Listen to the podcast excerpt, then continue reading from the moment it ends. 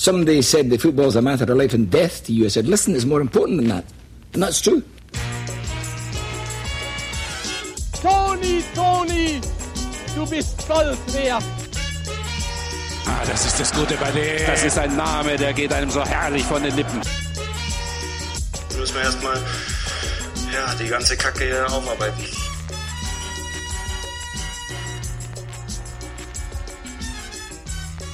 Colinas Erben. Ja, grüße Sie. Der Schiedsrichter-Podcast.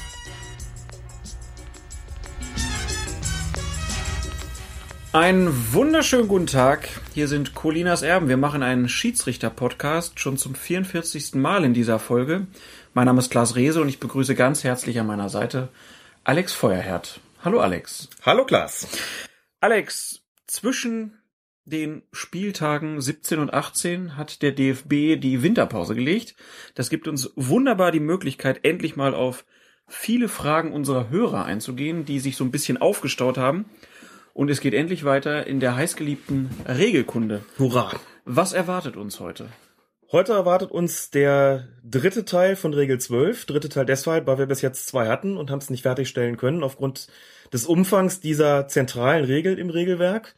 Heute wird es also gehen um die persönlichen Strafen, um die Disziplinarmaßnahmen, wie es im Regelbuch heißt, nachdem wir uns vorher beschäftigt hatten mit den Themen direkter und indirekter Freistoß. Nun also dieser dritte Teil. Mal schauen, wie weit wir kommen. Dazu gehören ja die gelbe Karte und die rote Karte. Es gibt noch andere disziplinarische Möglichkeiten. Das ist auch relativ umfangreich. Wir schauen mal auf die Uhr und sehen dann, wie weit wir kommen. Ob wir eventuell noch einen vierten Teil dranhängen müssen. Schauen wir mal, wie berühmter Präsident deines Lieblingsvereins sagen würde. Bevor wir aber loslegen, würde ich gern mit dir über ein Interview aus der Frankfurter Rundschau sprechen. Herbert Fandel stand da bereit und ähm, es ging natürlich erstmal direkt um dieses Wintertrainingslager auf Mallorca. Sechs Tage waren die Top-Schiedsrichter Deutschlands dort zusammen mit ihren Assistenten und haben laut äh, Fandels Aussage in dem Interview 200 strittige Szenen analysiert. Jeden Morgen um 7.45 Uhr gab es die erste Laufeinheit.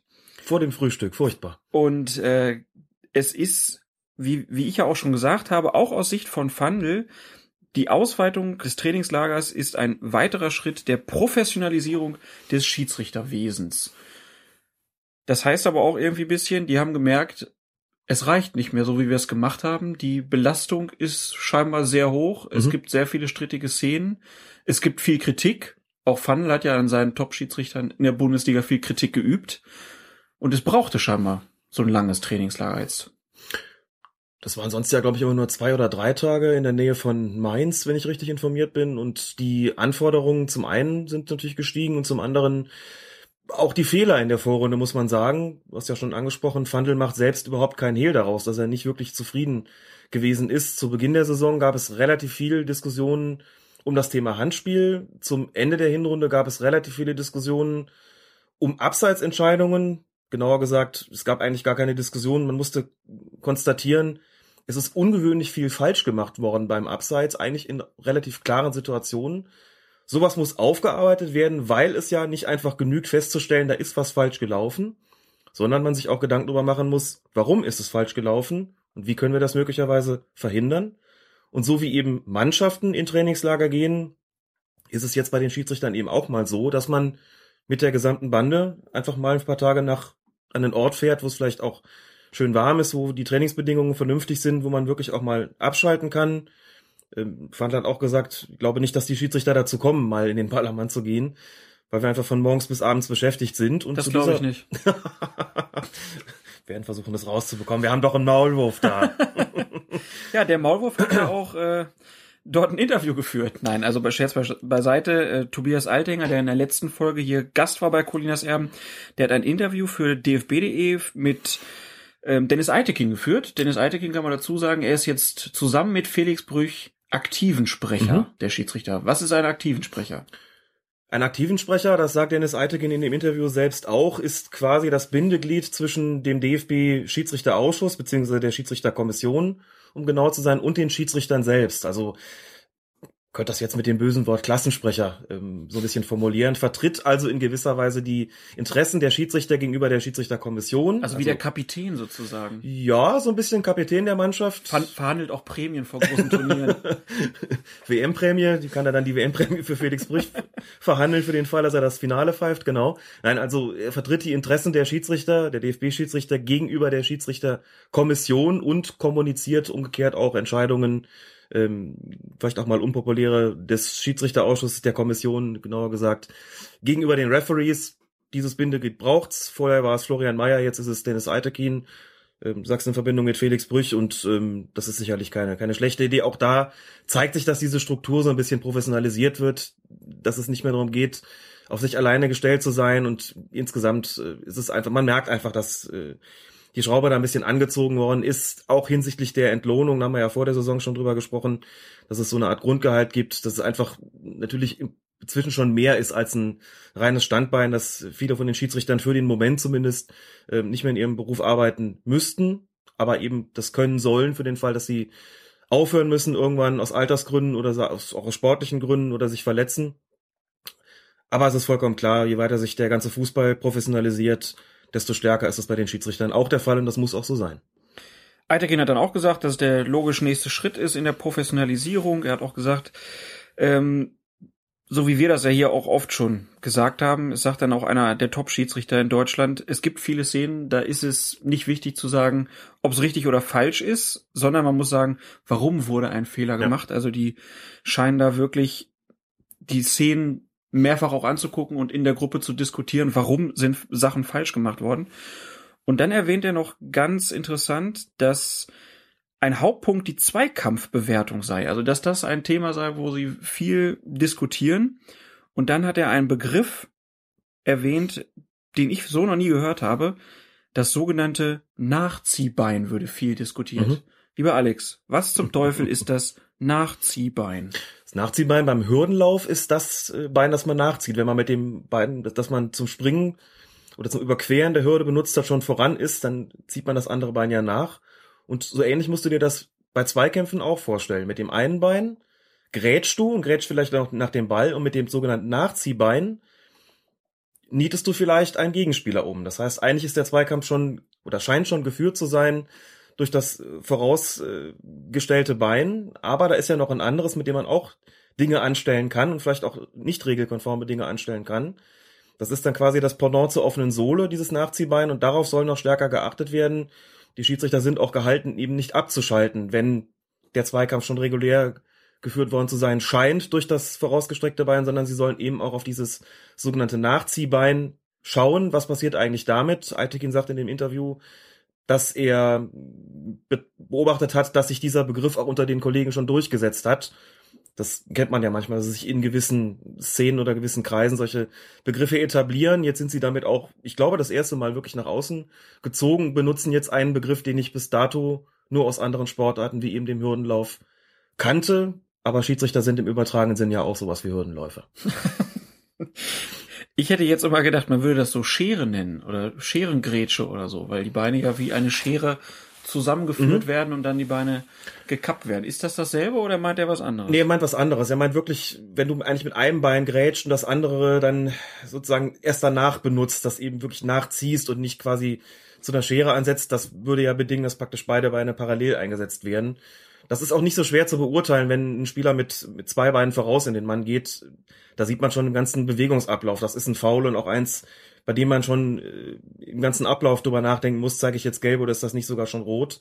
Während das Nachziehen eben bedeutet, ich suggeriere schon, die Szene ist eigentlich gelaufen und tackle den aber dann mit dem anderen Bein in dem Moment, wo der Schiedsrichter und vielleicht auch der Gegenspieler glaubt, äh, dass die Szene schon abgeschlossen ist, tackelt ich dann auch nochmal nach und kann damit eben was erreichen. Wir hatten solche Szenen noch in der Vorrunde. Ich erinnere mich da jetzt, dass es mir jetzt spontan in den äh, Kopf kommt, ist eine Szene im Spiel Hoffenheim gegen Bayern München. Da gab es mal so eine Aktion von Martinez im eigenen mhm. Strafraum gegen den Hoffenheimer. Da hat er auch relativ klar den Ball gespielt. Jetzt bin ich gerade nicht ganz sicher, ob er mit dem zweiten Bein nachgezogen hat oder ob er mit dem ersten das auch noch sozusagen ein Stück höher gezogen hat. Aber das sind so Szenen, so in diesem Bereich geht das, äh, wo nochmal nachgezogen wird mit dem zweiten Bein oder auch mit dem, von mir aus mit dem, mit dem ersten dann, also man sagt, da ist eigentlich das Ding schon um und man muss eben beurteilen, geht der Zweikampf dann noch weiter? Also ist das eine Bewegung, die man danach macht, die noch zum Zweikampf gehört und für sich genommen keinen Freistoßpfiff oder Elfmeterpfiff äh, begründet, wenn nichts weiter, wenn das immer noch in der Bewegung drin ist? Oder ist das eine Art und Weise, mit, äh, mit dem Zweikampf umzuge umzugehen, wo man sagt, da ist dann doch noch eine Regelwidrigkeit ins Spiel gekommen, obwohl alle schon geglaubt haben, dass der Zweikampf eigentlich abgeschlossen ist. Und ich denke, darauf soll das Augenmerk noch stärker gerichtet werden. Und ansonsten haben sie offenbar auch nochmal besprochen, auf welche Abläufe man in der Bewegung denn achten muss, um ein Foulspiel von einem regelkonformen Zweikampf zu unterscheiden. Dann kommen wir nochmal zurück zum Fandel-Interview. Der spricht zwar nicht vom äh, Nachziehbein, aber er sagt, es gibt einen zusätzlichen Druck auf die Schiedsrichter. Der ist schon entstanden dadurch, dass zum Beispiel dieses äh, Volland-Tor gegen Nürnberg nicht gegeben wurde. Er erwähnt dann auch noch Dioufs Abseitstor gegen Nürnberg, mhm. natürlich auch das Phantomtor, dass die Schiedsrichter schon per se immer unter einem gewissen Druck ähm, standen und dass es das Ziel sein muss, das oberste Ziel, dass eine Einheitlichkeit der Regelumsetzung stattfindet. Das ist ja auch das, was sich alle immer wünschen beim Handspiel, äh, zum Beispiel, dass man halt sagen kann, so und so wird's gemacht und es wird in allen Fällen gleich gemacht.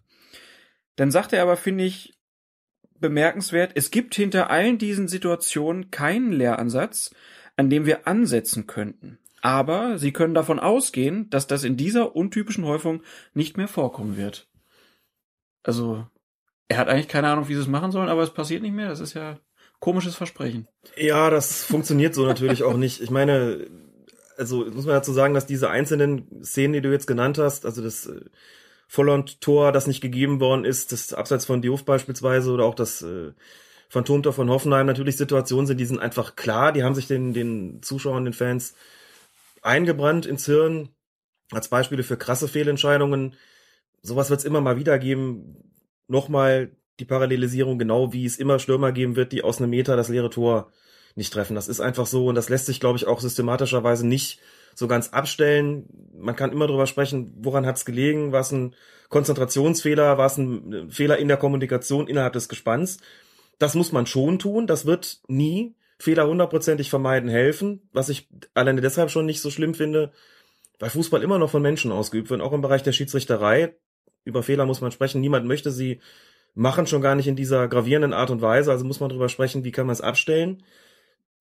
Was anderes ist es, und das würde ich auch davon unterscheiden wollen, ähm, wenn wir über eine Regelauslegung sprechen, beispielsweise in Bezug auf das Thema Foulspiel oder in Bezug auf das Thema Handspiel, wo es ja viele Diskussionen darüber gab, gerade am Anfang der Saison. Nochmal, da denke ich, das ist vollkommen normal, wenn man eine Regelauslegung ein bisschen ändert und sagt, wir führen jetzt auch solche Begriffe ein wie Vergrößerung der Körperfläche oder unnatürliche Handhaltung. Dann ist es normal, dass man auch definieren muss, was bedeutet das eigentlich. Und es bedeutet auch, dass sich Beispiele ergeben werden, die dann dazu dienen zu sagen, das meinen wir oder das meinen wir nicht. Ich glaube, es ist nichts Ungewöhnliches, dass wenn sich solche Veränderungen in der Regelauslegung einstellen, dass es dann eine Weile dauert, bis das Ganze sitzt, auch bei den Schiedsrichtern. Dasselbe gilt für die, für die Beurteilung von Zweikämpfen. Sie sagen, wir beobachten beispielsweise, wie es in der Vergangenheit hieß, eine Zunahme der Ellenbogeneinsätze. Also müssen wir darüber sprechen, wann ist es ein Foul, wann ist es gelb und wann ist es sogar rot. Welche Kriterien legen wir dafür zugrunde? Schlagbewegung beispielsweise ist rot und wenn es einfach nur sowas ist, wo man sagt, das passiert halt im Absprung, dann sprechen wir nur darüber, ist es ein Foulspiel oder vielleicht eine gelbe Karte. Also da muss man Kriterien erarbeiten, und das passiert halt oft erst in dem Moment, wenn die Notwendigkeit so richtig entsteht. Hier ist es so, dass man offensichtlich festgestellt hat, wäre mir gar nicht so aufgefallen, dass es eine unterschiedliche Zweikampfbeurteilung gibt in Bezug auf die Frage, wann pfeife ich überhaupt einen Foul und wann nicht. Und dass da so ein Kriterium genannt worden ist, dass da heißt, die Geschwindigkeit und auch die Intensität, mit der ein Spieler fällt nach einem Zweikampf, kann ein Kriterium dafür sein, ob er gefault worden ist oder nicht kann ich aus, eigenem, aus eigener Erfahrung deshalb bestätigen, weil du als Schiedsrichter nicht immer eine hundertprozentig optimale Position hast, um beurteilen zu können oder um sehen zu können, ist da wirklich einer getroffen worden oder nicht. Und wenn das nicht so ist, du aber gezwungen bist, eine Entscheidung zu treffen, hast du auch andere Kriterien im Kopf, die auf der Grundlage deiner eigenen Schiedsrichtererfahrung entstanden sind. Zum Beispiel dieses Ding, so wie der da geflogen ist, kann ja nur geflogen sein, weil er getroffen worden ist so fällt keiner freiwillig und so kann auch keiner das qua Täuschung sozusagen erzwingen. Das muss man den Leuten auch sagen. Und das werden auch Richtlinien sein, die man den Schiedsrichtern an die Hand gibt, um ähm, die fußballtypische Härte von der verbotenen Zweikampfführung zu unterscheiden.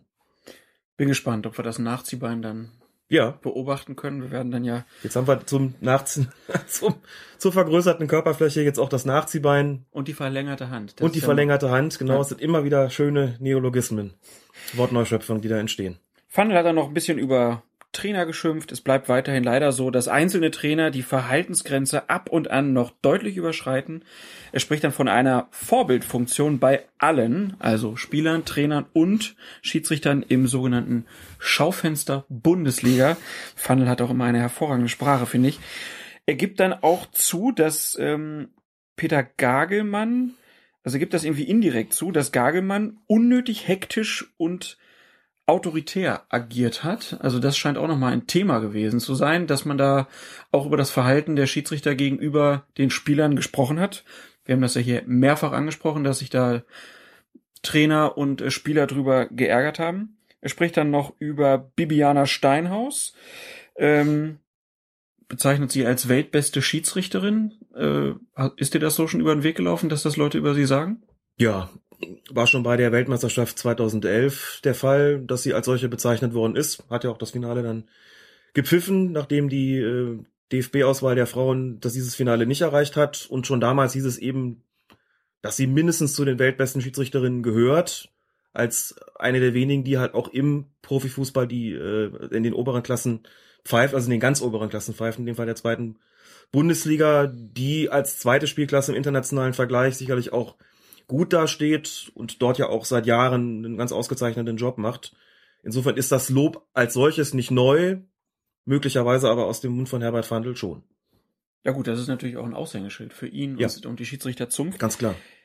Wurde dann auch gefragt, ob es denn demnächst mal sie in der Bundesliga gibt. Da hat er gesagt, naja, bisher hat sie noch nicht zu den allerbesten in der zweiten Liga gehört. Mhm.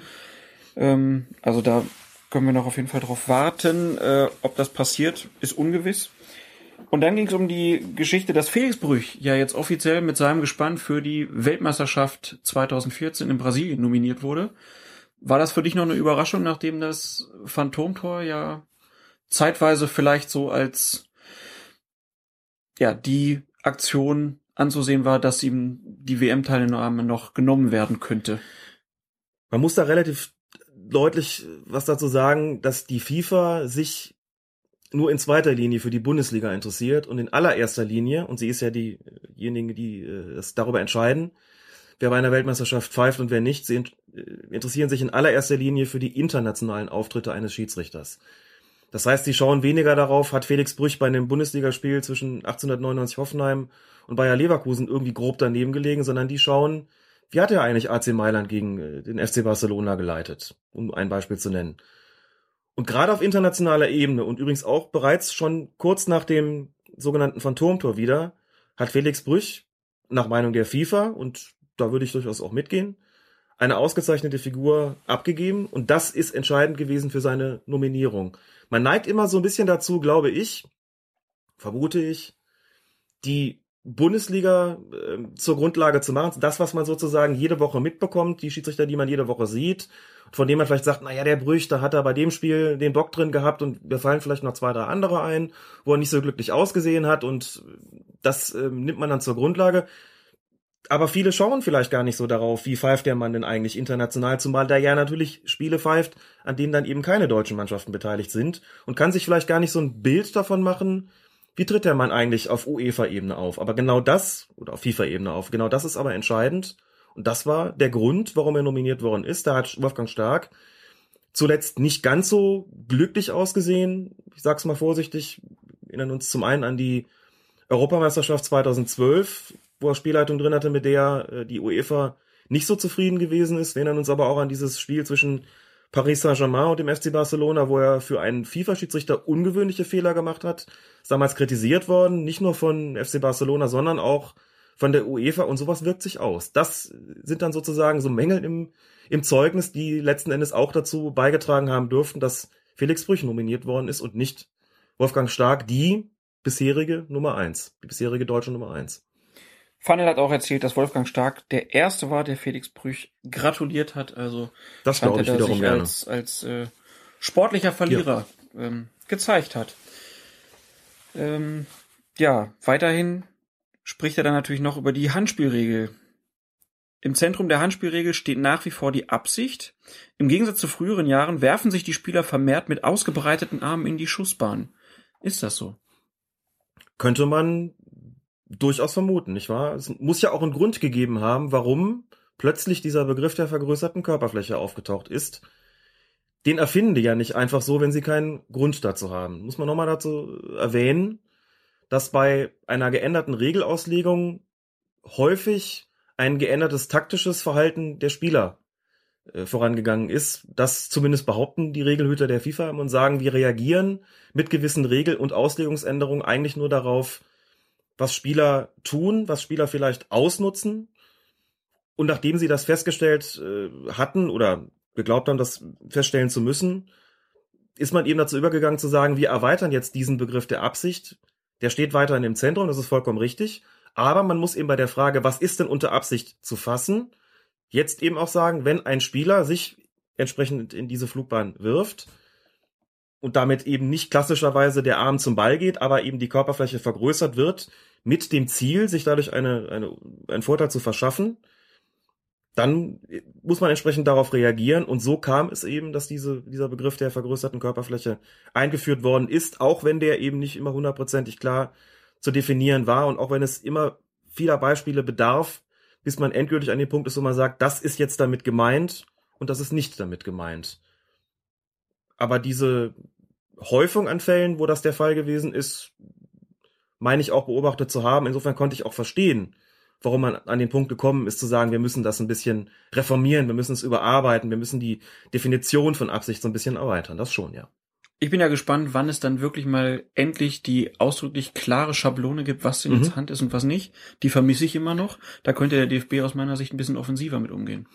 Könnte er, wobei es eben auch immer Fälle geben wird, die in dieser Grauzone sich befinden. Die kann man aber auch benennen. Die kann man aber auch benennen, kann einfach auch sagen, es gibt einfach gewisse Fälle, da lässt sich nicht hundertprozentig sagen, war es jetzt so oder nicht. Wir hatten ja in der letzten Folge, glaube ich, noch ein Beispiel aus dem Spiel Borussia Mönchengladbach gegen VfL Wolfsburg, wo den Wolfsburger ein Tor aberkannt worden ist, bei einem Fall, wo wir beim besten Willen nicht entscheiden wollten und entscheiden konnten, ob das nun absichtliches Handspiel war oder nicht. Vergrößert er jetzt seine Körperfläche? Also der, er tut es, aber ist es wirklich so, dass man ihm Absicht unterstellen muss? Oder ist es noch so, dass man sagt, naja, so wie der Ball da geflippert ist und in seinen Oberarm gesprungen ist, ist der nicht irgendwo noch in der Bewegung drin? Das wäre so ein Fall, wo man sagt, wenn der Schiedsrichter da auf äh, kein Tor entscheidet, liegt er richtig und wenn er auf, äh, auf Tor entscheidet, liegt er auch richtig. Das wird es eben immer geben, aber natürlich kann man noch deutlicher die Fälle voneinander abgrenzen, wo man sagt, das ist klar und eindeutig damit gemeint und das nicht. Es wird aber auch wieder für die Schiedsrichter-Lehrwarte in den Fußballkreisen ähm, eine DVD geben, jetzt äh, nach dem, dem Ende des Trainingslagers, in denen sich solche Beispiele finden. Denn auch die Schiedsrichter werden ja jetzt in Mallorca daraufhin geschult worden sein, was sie denn nun als absichtliches Handspiel zu bewerten haben und was nicht. Und die Vereine werden entsprechend auch damit vorbereitet werden und dann nochmal vor der Saison 2014-15. Das heißt, es dauert immer so ein bisschen, bis sich sowas durchgesetzt hat.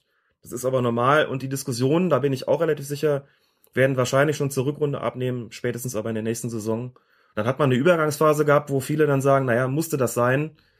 Aber wie es halt ist mit Übergangsphasen, die dauern manchmal so ein bisschen, bis sich das alles so durch und umgesetzt hat und vielleicht auch bei den Verantwortlichen selbst erst so einen Erkenntnisprozess ausgelöst hat. Was will ich eigentlich darunter fassen und was nicht in Bezug auf das Handspiel? Fandel hat einen Erkenntnisprozess scheinbar schon abgeschlossen im Punkto Nachspielzeit. Da sagt er nämlich, es hat mit professioneller Denke nichts zu tun, wenn wir salopp behaupten, wer es in 90 Minuten nicht geschafft habe, ein Tor zu schießen, schaffe es auch in der Nachspielzeit nicht. Und jetzt kommt's. Es muss klare, nachvollziehbare Regelungen geben, auf die wir unsere Schiedsrichter einstellen. Auswechslung und Verletzungsunterbrechung müssen sauber nachgespielt werden. Da würde ich jetzt rauslesen, da wird sich was ändern. Da wird sich was ändern. Das ist offensichtlich so, dass man das dann an internationale Gepflogenheiten anpasst. Denn da hat man bis jetzt gesagt, das gehört zum Fußballspiel dazu. Das muss nur dann nachgespielt werden, wenn dadurch in besonderem Maße Zeit verloren geht, wenn also eine Verzögerung erkennbar ist. Ansonsten sah man da keine Notwendigkeit. Wird sicherlich auch bemerkt haben, dass in anderen Ligen, wir hatten das ja vor kurzem als Thema hier, länger nachgespielt wird. Namentlich in England ist der Schnitt, glaube ich, bei irgendwas zwischen drei und vier Minuten. Und dort gibt man auch für eine Auswechslung, genauso wie für eine Verletzungsunterbrechung, Pauschalzeit drauf.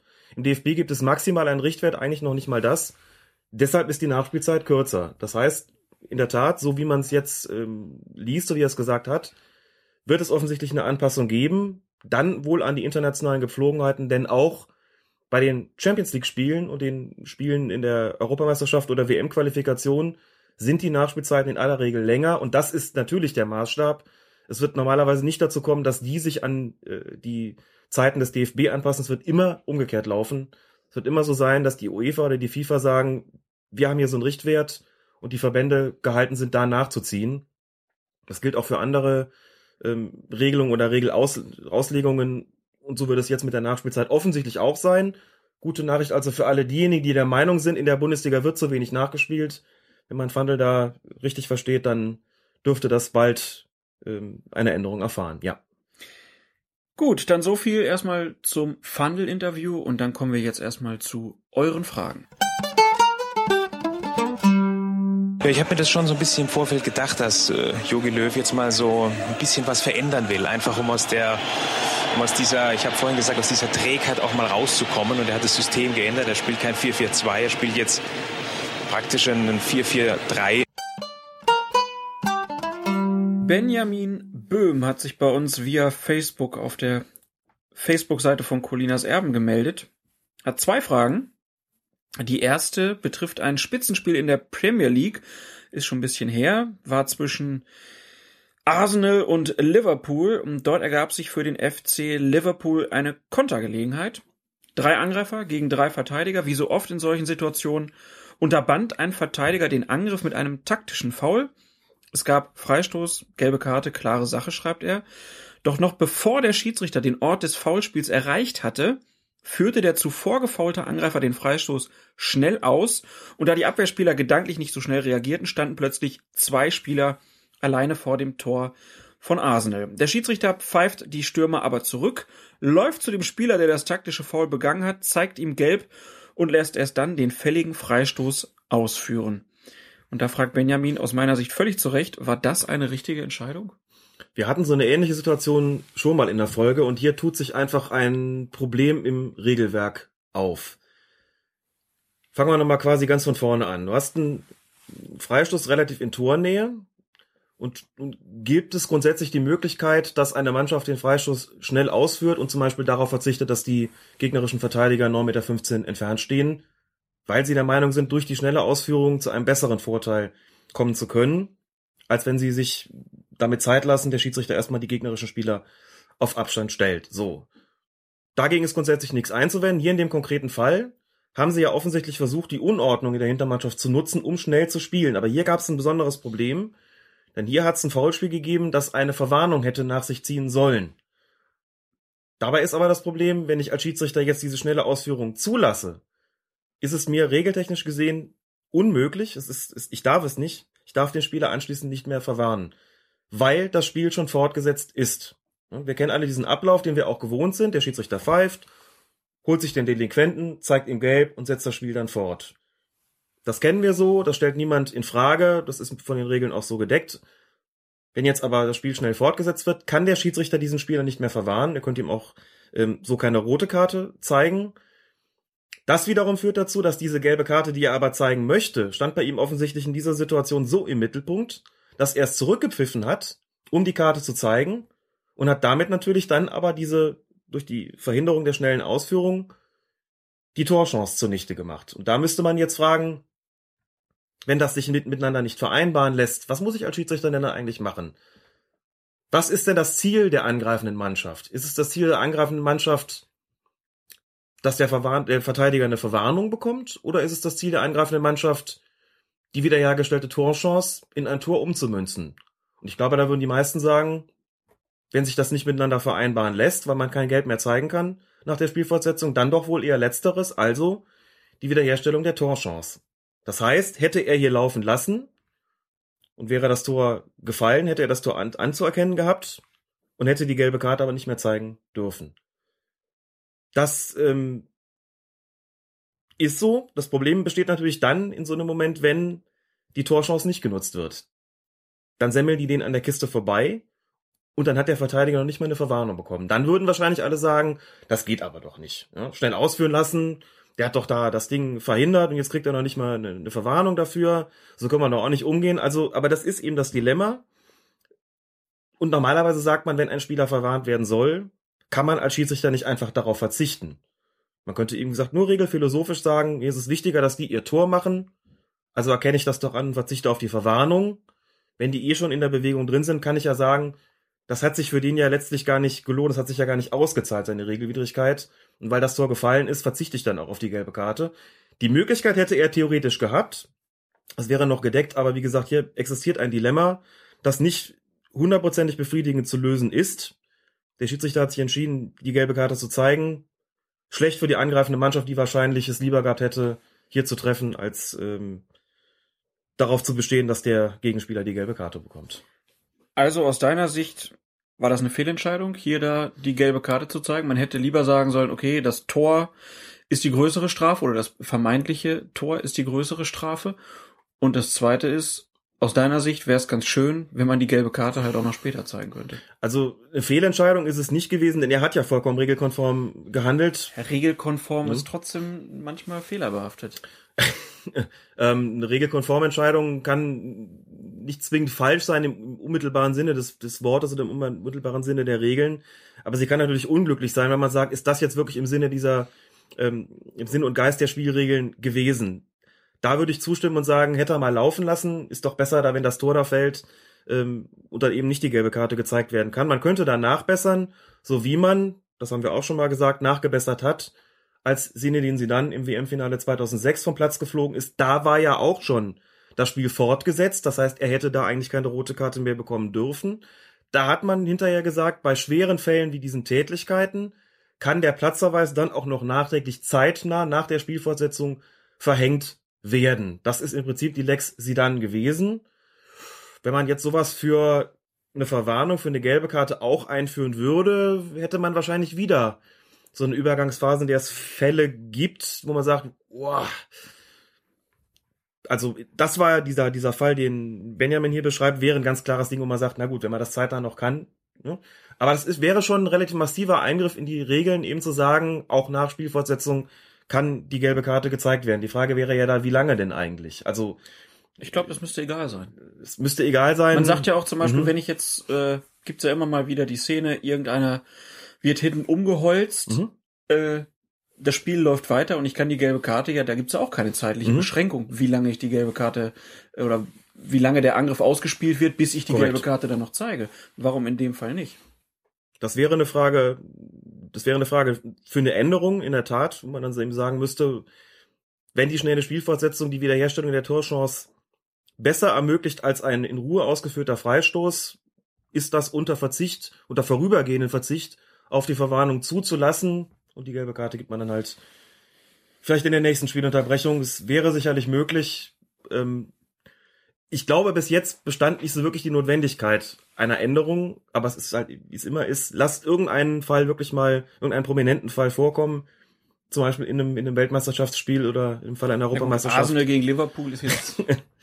Es ist noch ein Spiel auf nationaler Ebene. Ist der das Druck ist fast wie Hoffenheim gegen Wolfsburg. Was hast du jetzt gesagt? Ja, nein. Ähm, ich wäre dafür. Haben wir wieder was auf dem Zettel, was dringend geändert werden muss. Dann hat Benjamin uns noch eine Frage geschickt. Eine Szene geschehen beim Topspiel der österreichischen Fußball-Bundesliga. Elf Meter für die Heimmannschaft. Zuerst hält der Tormann den Schuss. Der Spieler, der verschossen hat, verwandelt, aber dann im Nachschuss. Der Schiedsrichter lässt das Tor jedoch nicht gelten und gibt indirekten Freistoß an der Strafraumgrenze. Scheinbar soll ein Spieler der angreifenden Mannschaft zu früh in den Strafraum gelaufen sein. Sollte es da nicht viel eher eine Wiederholung des Strafstoßes geben? Nein, denn dadurch würde ja die Mannschaft, deren Spieler zu früh vorgelaufen ist, belohnt werden. Es ist ganz einfach so, auch das ergibt sich aus dem Sinn und Geist der Spielregeln. Man muss sich immer überlegen, welche Mannschaft profitiert denn von einem, von einer Regelübertretung beim Strafstoß. Und das heißt, gehen wir mal einfach alle, ich glaube, es sind vier Fälle durch.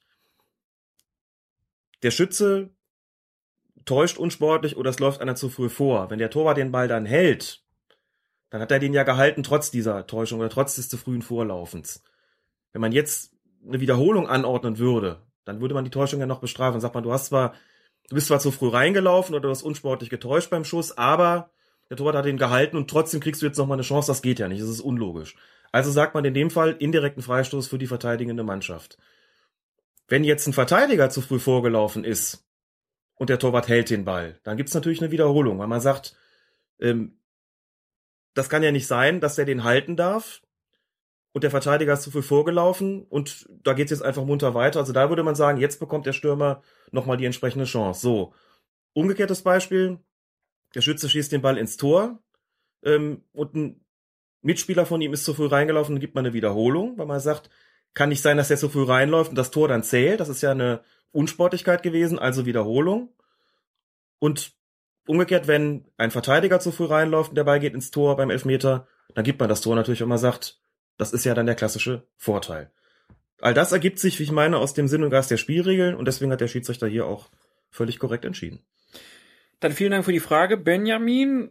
Dann die nächste von Marius auch über Facebook. Wenn der Schiedsrichter ein Tor gibt und der Schütze zugibt, vorher ein absichtliches Handspiel begangen zu haben, soll ja von einer Verwarnung im Sinne des Fairplay-Gedankens abgesehen werden.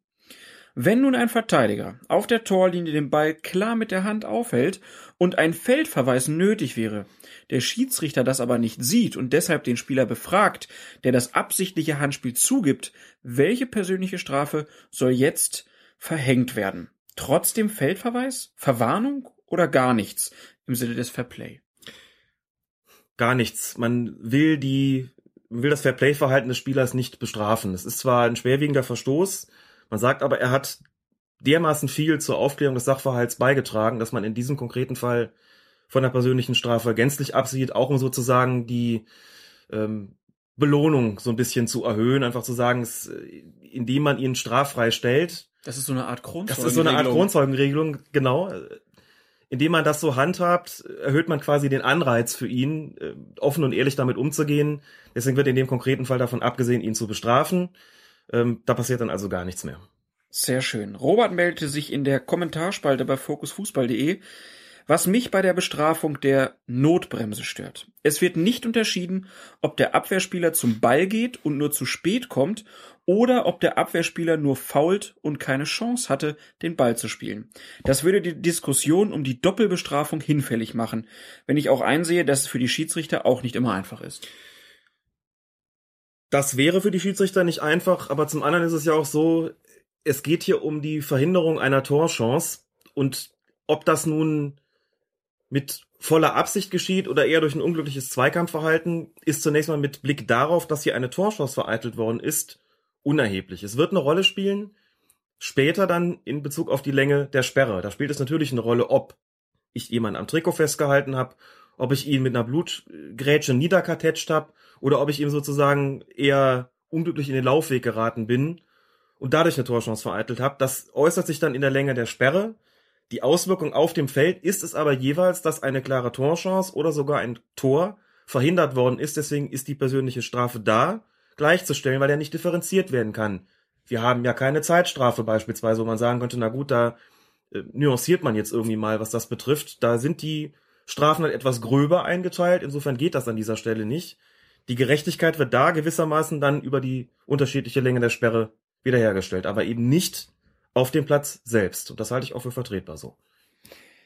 Sven hat sich in der Kommentarspalte auch gemeldet. Vor einer Woche habe ich euren wunderbaren Podcast entdeckt. Und ich höre derzeit alle alten Folgen nach. Ja, das äh, das hören wir ziemlich gerne. Äh, dies hat auch mein Interesse geweckt, das schon immer tief in mir geschlummert hat, mit dem Pfeifen zu beginnen, da ich seit jeher Fußball begeistert und dabei gerne auch mit einem Auge beim Schiedsrichter bin. Ich bin nur leider kompletter Quereinsteiger mit zwei Handicaps. Ich bin nun schon stolze 29 Lenze alt und habe zudem nie aktiv Fußball im Verein gespielt. In einer eurer früheren Ausgaben hattet ihr schon mal erwähnt, dass man am besten mit 15, 16 Jahren anfangen sollte und wenn man mit Mitte 20 beginnt, sollte man sich keine Hoffnung machen, in der Regionalliga oder höher zu pfeifen. Nun wäre das auch nicht mein Ziel gewesen, aber wie seht ihr generell die Chancenperspektiven bei derartigen Voraussetzungen? Ist es vielleicht auch schon zu spät anzufangen? Gilt quasi schon Alea Jagda Est. Wie gesagt, ich habe keine großen Ambitionen und möchte eigentlich nur diese Leidenschaft wecken und ausüben, egal in welcher Alters- bzw. Spielklasse. habt ihr vielleicht in der Rolle als Beobachter schon erfahren mit Spätstartern gemacht und könnt Tipps und Hinweise für den Einstieg geben.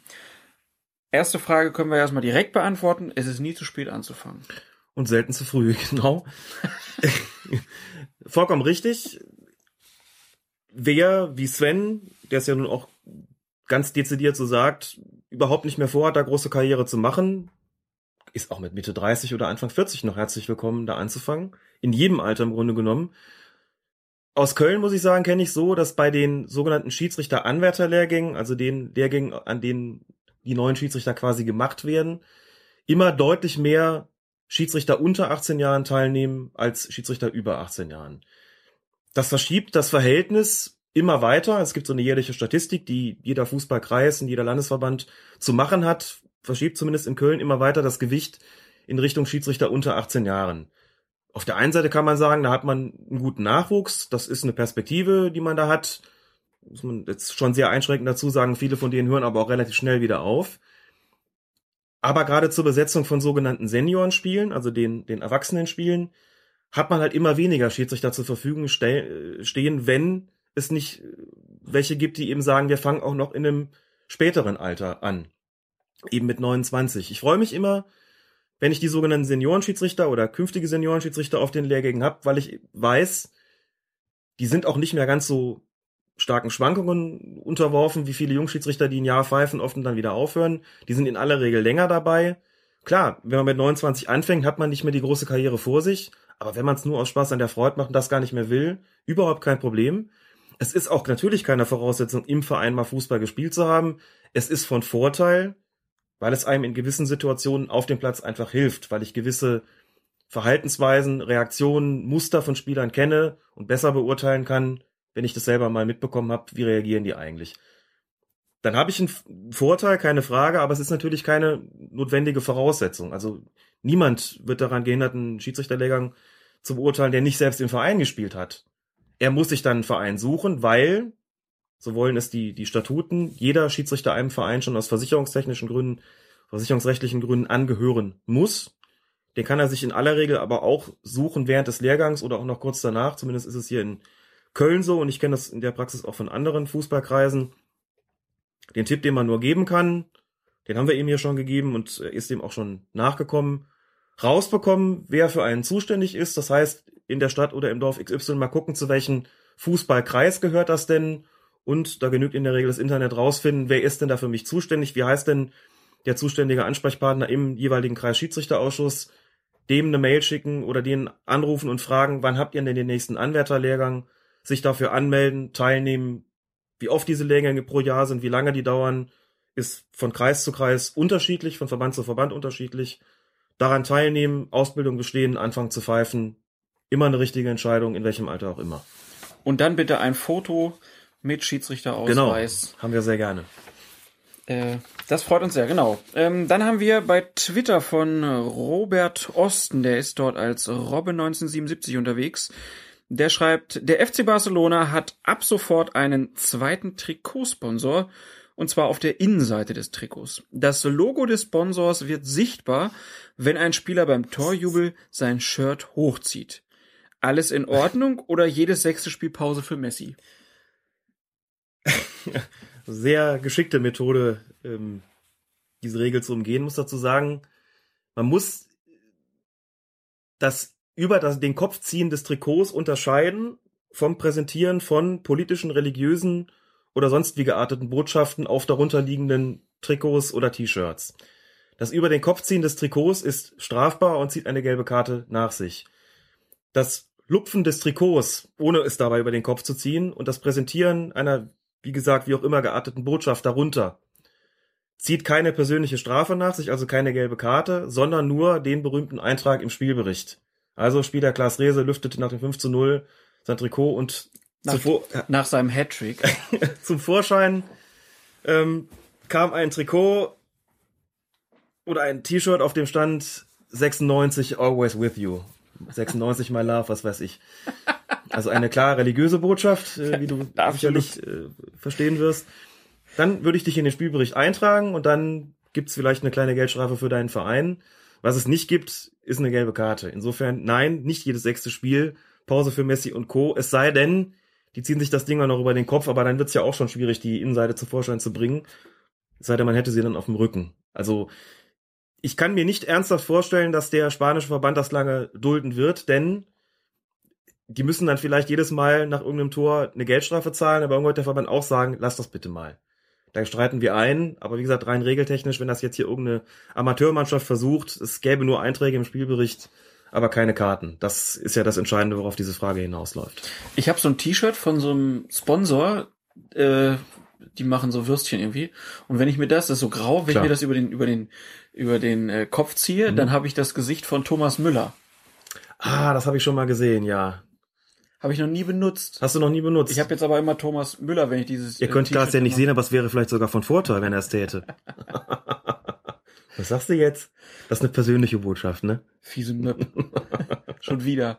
Wir machen das mal mit Colina. Ne? So in, auf der Innenseite mit Colina Ja, und dann super. kann man sich das über den Kopf ziehen und die Botschaft ist dann. Sollte man mal als Schiedsrichter machen, sich Colina auf die Innenseite drucken lassen und bei der Verwarnung eines Spielers das Trikot über den Kopf ziehen und Colina kommt zum Vorschein. Das ist bestimmt autoritätssteigernd. Nehmen Sie mich jetzt ernst?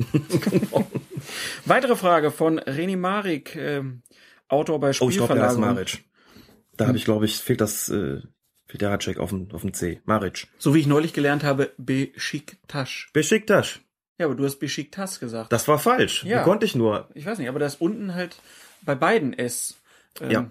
Stand auch noch richtig auf unserem Manuskript, Besiktas. Ja. Und ich habe Besiktas, also ich habe dich noch komplett in die Irre geführt und wir haben eine Korrektur bekommen von Bewitched Mind, von Svenna. Herzlichen Dank dafür, die auch sagte, sie stehe uns gerne zur Verfügung bei künftigen türkischen Namen. Ja, sehr gut. Das hat mir sehr äh, leid getan, dich da so auf, die, auf den Holzweg gebracht zu Aber haben. ich glaube, ich bin nicht der Einzige, der da Fehler macht. Von daher können wir jetzt wieder verbreiten. Es heißt Besiktas. Besiktas. Und ich glaube, es heißt auch René Maric, nicht Marik.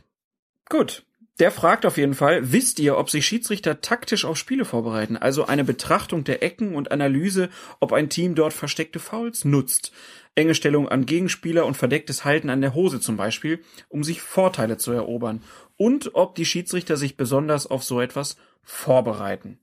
Da können wir ja schon mal sagen, Sascha Stegemann hat gesagt, er guckt sich schon erstmal die eigenen Spiele nochmal an hinterher, aber er guckt sich auch zur Vorbereitung von kommenden Spielen die Mannschaften an, die da aufeinandertreffen, weil er es schon auch sehr interessant findet, erstmal, wie spielen die, welche Formation, worauf muss ich achten, aber auch um Besonderheiten schon vorher zu wissen, auf die er vielleicht mal besser achten sollte.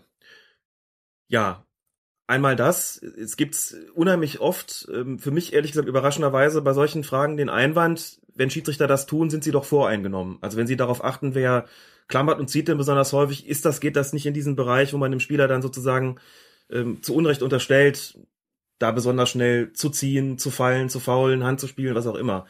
Ich denke, dass es sinnvoll ist, sich auf gewisse ähm, taktische Gegebenheiten und auch taktische Eigenheiten von Mannschaften einzustellen. Man sollte auf keinen Fall voreingenommen sein, man sollte aber vorbereitet sein. Also immer natürlich im Hinterkopf haben, es geht jetzt nicht darum, den Spieler mit der 7 zu unterstellen, dass er besonders schnell oder häufig fällt, aber im Hinterkopf zu haben, dass man das möglicherweise schon häufiger beobachtet hat. Das sollte schon klar voneinander geschieden werden und ansonsten kann man das nur bejahen. Ein professioneller, guter Schiedsrichter, der Videomaterial zur Verfügung hat, wird sich mit solchen Fragen beschäftigen. Colina hat in seiner Art Autobiografie, die er mal geschrieben hat, schon vor vielen Jahren gesagt, dass er sich selbstverständlich auf solche Sachen vorbereitet.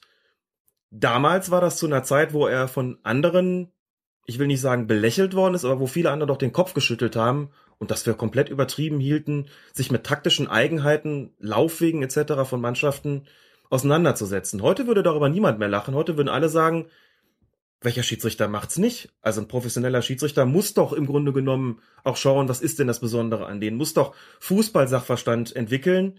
Und ich würde eben sagen, sowohl die originären fußballerischen Taktiken der Mannschaften als auch solche in Bezug- auf Schiedsrichter möglicherweise, in Bezug auf das taktische Verhalten eben bei Eckstößen, überhaupt im Vorfeld von Spielfortsetzungen, spielen die eher fair, neigen die so ein bisschen zum Ziehen und Klammern und so weiter, um da auch präventiv eingreifen zu können. Es geht ja immer darüber, darum, mit vorbeugenden Maßnahmen zu kommen und eben nicht repressiv auf Dinge reagieren zu müssen. Ne? Also dem Spieler, dem ich gesagt habe, Hände weg im Vorfeld eines Eckstoßes, dem ist, also im Idealfall macht er dann gar nichts mehr und wenn er doch was macht und ich pfeife den Strafstoß, kann ich immer noch sagen, ich habe es ja angekündigt. Ich habe eine Entscheidung vorbereitet. Und möglicherweise weiß ich auch, dass die, der Spieler mit der 4 immer so ein bisschen zum Klammer neigt. Dann kann ich den ansprechen und sagen, lassen Sie die Hände weg, Sie riskieren einen Strafstoß. Das alles trägt dazu bei, mit dem Spiel und mit dem Spieler oder mit Spielern besser klarzukommen. Ein Schiedsrichter sollte diese Möglichkeit auf keinen Fall ungenutzt lassen. Und wie wir von Sascha Stegemann wissen, nutzt er das auch. Und ich behaupte einfach mal, das tun auch andere Schiedsrichter. Meines Wissens noch nicht in dieser konzertierten Form, dass man beispielsweise auf DFB-Trainingslagern solche taktischen Schulungen macht. Also nach allem, was ich weiß, findet das dort nicht statt. Ist vielleicht auch so ein Entwicklungsfeld für die Zukunft, dass man in, zu solchen Gelegenheiten die Spieler auch was das betrifft taktisch schult. Bin mir aber auch ganz sicher, dass die Schiedsrichter sich untereinander austauschen und eben sagen, ich habe hier Mannschaft XY gehabt, hat folgende taktische Eigenheiten. Ich weiß auch aus gesicherter Quelle, dass Schiedsrichter Spielverlagerung lesen, sich mit solchen Dingen auseinandersetzen mhm. und das auch für die eigene Spielver Spielvorbereitung benutzen, um einfach zu gucken, was ist da angesagt, wie gehen die mit sowas um. Das sind ja alles Feinheiten, die dann eben die gute Spielleitung des Schiedsrichters von der sehr guten unterscheiden können. Und das sollte man, wie gesagt, nicht ungenutzt lassen, weil es einfach die Gefahr, unangenehm überrascht zu werden, auf jeden Fall minimiert, auf jeden Fall reduziert. Hoffentlich die Frage hier von René damit ausreichend beantwortet. Falls nicht, bitte melden. Und ich habe jetzt mit großem Interesse gehört, es gibt eine Biografie von Pierluigi Colina, eine Autobiografie. Ja. Du, du rollst hier schon rum. Willst du sie direkt aus dem Regal ziehen? Ich hoffe, ich finde sie auf die Schnelle. Ja, falls nicht, ist ja egal. Aber da sollten wir ja mal drüber sprechen. Es gibt auf jeden Fall eine. Okay. Müsste jetzt in das ist jetzt wirklich mal live hier, ne? Nicht darauf vorbereitet gewesen. Immer ja. live hier. ich fand äh, weite Teile so lala. In meiner Erinnerung ist es schon einige Jahre her, dass ich sie gelesen habe.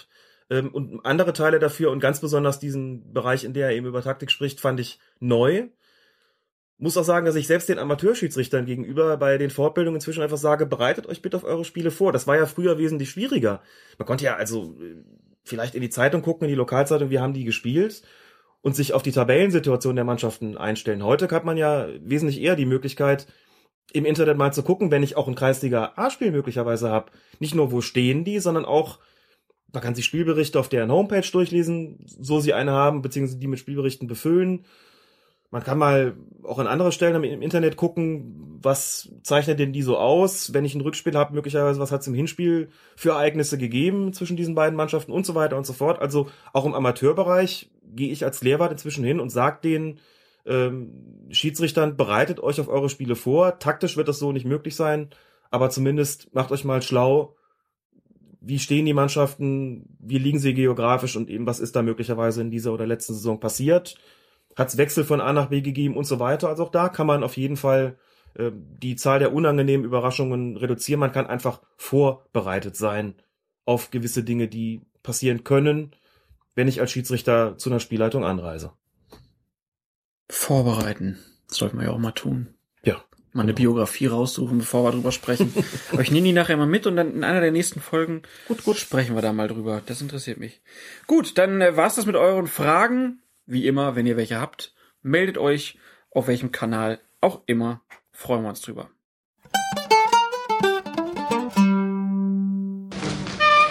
Peter Meyer! Meier! Ei, ei, ei, ei. Regel Nummer 12. Verbotenes Spiel und unsportliches Betragen. Und da kommen wir jetzt in den Bereich der Disziplinarmaßnahmen. Und bevor wir über die Gründe sprechen, warum man denn eine gelbe oder eine rote oder eine gelb-rote Karte bekommt, lass uns kurz über die Geschichte der Kartengebung reden. Seit wann gibt's denn überhaupt die rote Karte, die gelbe Karte? Als Karten gibt es sie eigentlich erst seit der Weltmeisterschaft 1970. Als disziplinarische Maßnahme gibt es sie schon deutlich länger. Das heißt, um die möglicherweise jetzt entstandene Verwirrung gleich aufzulösen, ein Schiedsrichter konnte auch vor 1970 einen Spieler verwarnen oder des Feldes verweisen.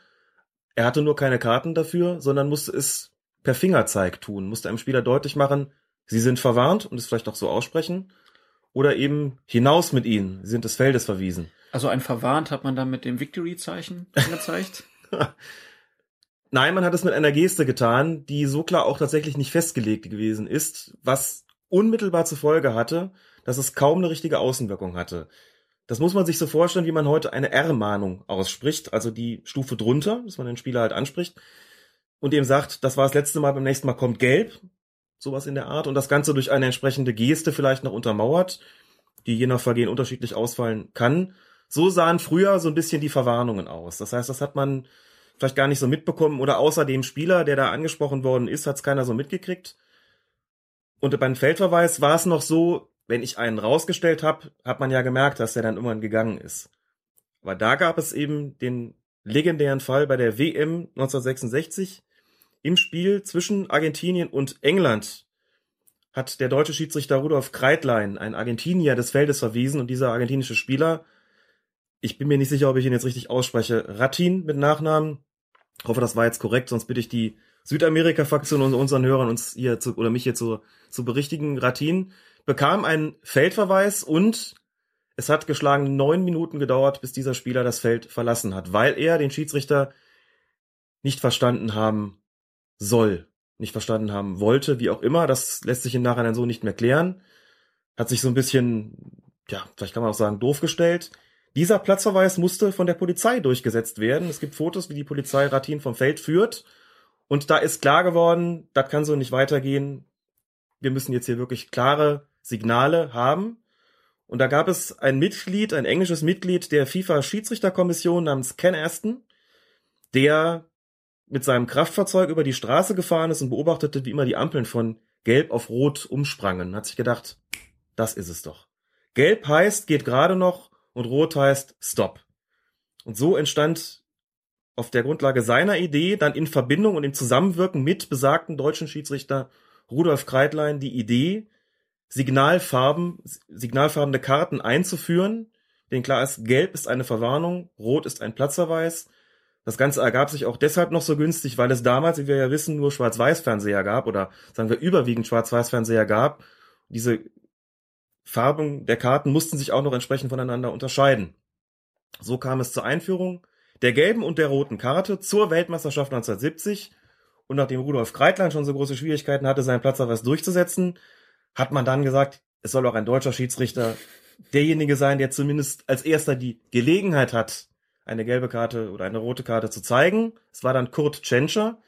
Beim WM-Eröffnungsspiel 1970 zeigte einem sowjetischen Spieler die gelbe Karte. Lustigerweise, es hat dann, glaube ich, die, die Redaktion der DFB-Schiedsrichterzeitung das entsprechende Foto ausgegraben. Nicht wie das heute üblich ist, wie man so die gelbe Karte zeigt, sondern also in, in, auf Augenhöhe sozusagen oder so ein bisschen auf Überkopfhöhe sogar sondern Tschentscher hat dem sowjetischen Spieler diese Karte auf Brusthöhe gezeigt. Er hat relativ nah an ihm dran gestanden und die Karte so gezeigt, dass sie im Grunde genommen auch kaum jemand wirklich sehen konnte. War natürlich nicht beabsichtigt, wurde dann auch relativ schnell abgestellt, aber Tschentscher war, wie gesagt, der erste Schiedsrichter, der eine gelbe Karte gezeigt hat. Das war der Durchbruch dafür, für eben diese Signalkarten, wie man sie noch heute kennt. Okay, gelbe und rote Karten eingeführt und ich erinnere mich noch, das muss jetzt auch schon weit über 20 Jahre her sein, dass irgendwann so in meiner Jugendfußballerzeit dann die gelb-rote Karte eingeführt wurde. Wann war das? Ich meine 1992, also relativ spät oder sogar oder 91. Wikipedia behauptet 91. Bin nicht ganz, bin nicht ganz sicher, ob das stimmt, ob es 91 oder 92 war.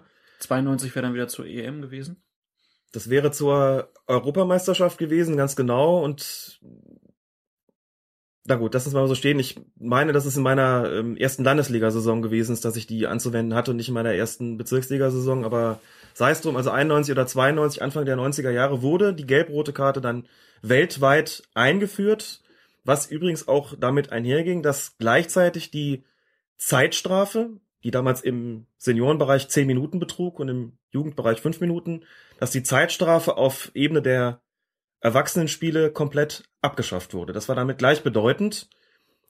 Bis 91 oder 92 gab es sie noch. Da hatte ich die gelbe Karte, die 10 Minuten Zeitstrafe und die rote Karte. Dann entfiel die Zeitstrafe und stattdessen kam eben die gelb-rote Karte zum Einsatz gegenüber Spielern, die bereits verwarnt sind. Das ist ja bis heute die Voraussetzung. Keine gelb-rote Karte gegen einen Spieler, ohne dass er vorher gelb gesehen hat. Klar. Warst du von Anbeginn an überzeugt von dieser neuen Regelung? Oder? Nein, überhaupt nicht.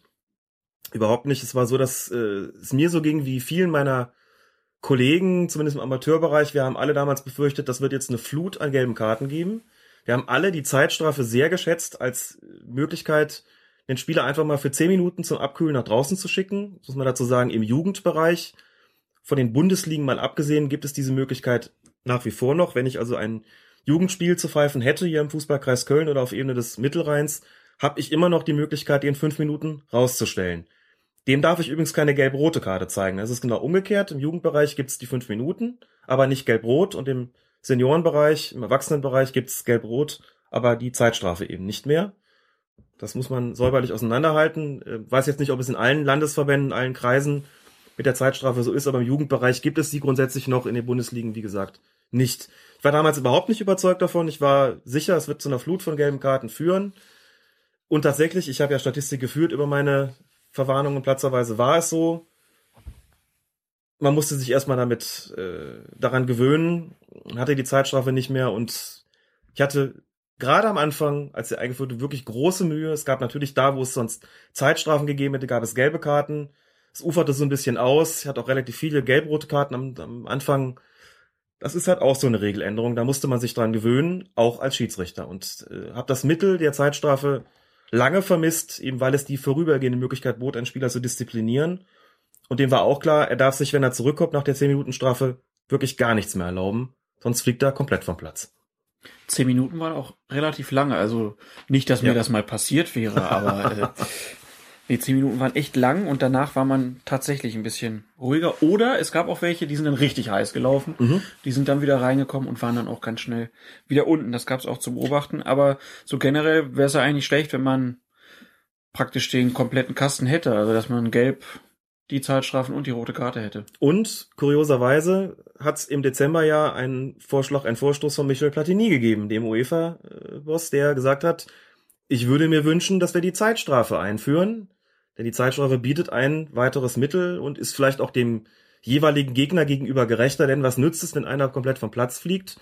Äh, Es nützt dem nächsten Gegner natürlich eine ganze Menge, weil der dann gesperrt ist. Also warum nicht über die Zeitstrafe nachdenken? Wir sind im Jahr 2014. Das ist insofern ganz interessant, als die FIFA, also der Weltfußballverband ist ja gerade in früheren Zeiten abgelehnt hat, die Zeitstrafe einzuführen. Dazu muss man, das nur ganz kurz, wir werden es verlinken, auch sagen, dass der DFB 1982 beschlossen hatte, zur Saison 83, 84 die Zeitstrafe in der Bundesliga einzuführen. Es gibt einen ellenlangen Spiegelartikel aus dem Archiv, in dem nachzulesen ist, dass die Skepsis in Bezug auf die Einführung einer Zeitstrafe im Profifußball groß gewesen ist. Da ging so ein bisschen die Tendenz in die Richtung, das gibt den Schiedsrichtern noch mehr Macht und wird sie auf jeden Fall überfordern. Jeder Amateurschiedsrichter hat darüber gelächelt, weil er froh war, die Zeitstrafe zur Verfügung zu haben, weil er auch nicht überfordert war damit und es alle für eine gute Idee gehalten haben. Die Zeitstrafe gab es dann nicht, weil die FIFA gesagt hat, nein. In den, gerade in den Herrenspielklassen passiert nichts ohne unsere Zustimmung. Und gerade im Profibereich müssen die Regeln absolut einheitlich sein. Ihr führt keine Zeitstrafe im Profifußball ein, sonst gnade euch Gott. Also hat der DFB diese Regelung wieder fallen lassen und mit Einführung der gelb-roten Karte ist es dann, wie gesagt, sogar für den Amateurbereich kassiert worden. Da legt die FIFA großen Wert darauf. Interessant, dass, dass Platini als UEFA-Boss jetzt mit der, äh, dem Vorschlag der Zeitstrafe kommt. Mal sehen, was draus wird. Also war das 82, 83 auch natürlich ein Machtspiel zwischen FIFA und DFB. Sicher auch. Da ging es nicht so sehr um die, um die Sache, sondern wahrscheinlich eher darum, dass die FIFA die Oberhoheit weiter haben wollte. Ja, dann lass uns doch mal über die Disziplinarmaßnahmen sprechen. In den Regeln heißt es so schön, die gelbe Karte zeigt an, dass ein Spieler, Auswechselspieler oder ausgewechselter Spieler verwarnt wird. Da haben wir also schon mal direkt klar gemacht, wer denn alles verwarnt werden kann. Mhm. Also alle, die irgendwie auf dem Spielberichtsbogen auftauchen, die können verwarnt werden, aber keine Trainer, keine Funktionäre, keine Masseure, sondern nur die Spieler. Ganz recht. Und das ist natürlich auch wichtig, das so festzulegen.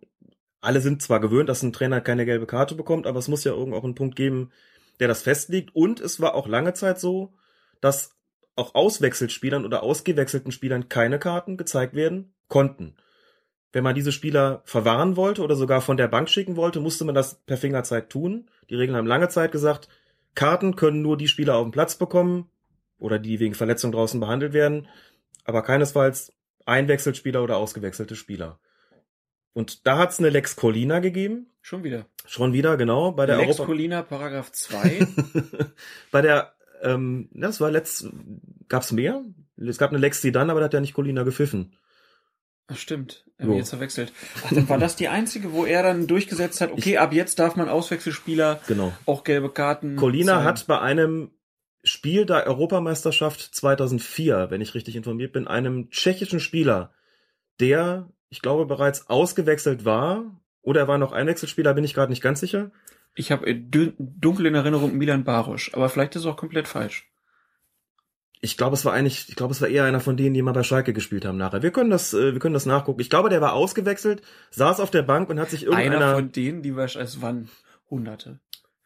Latal? Nemec?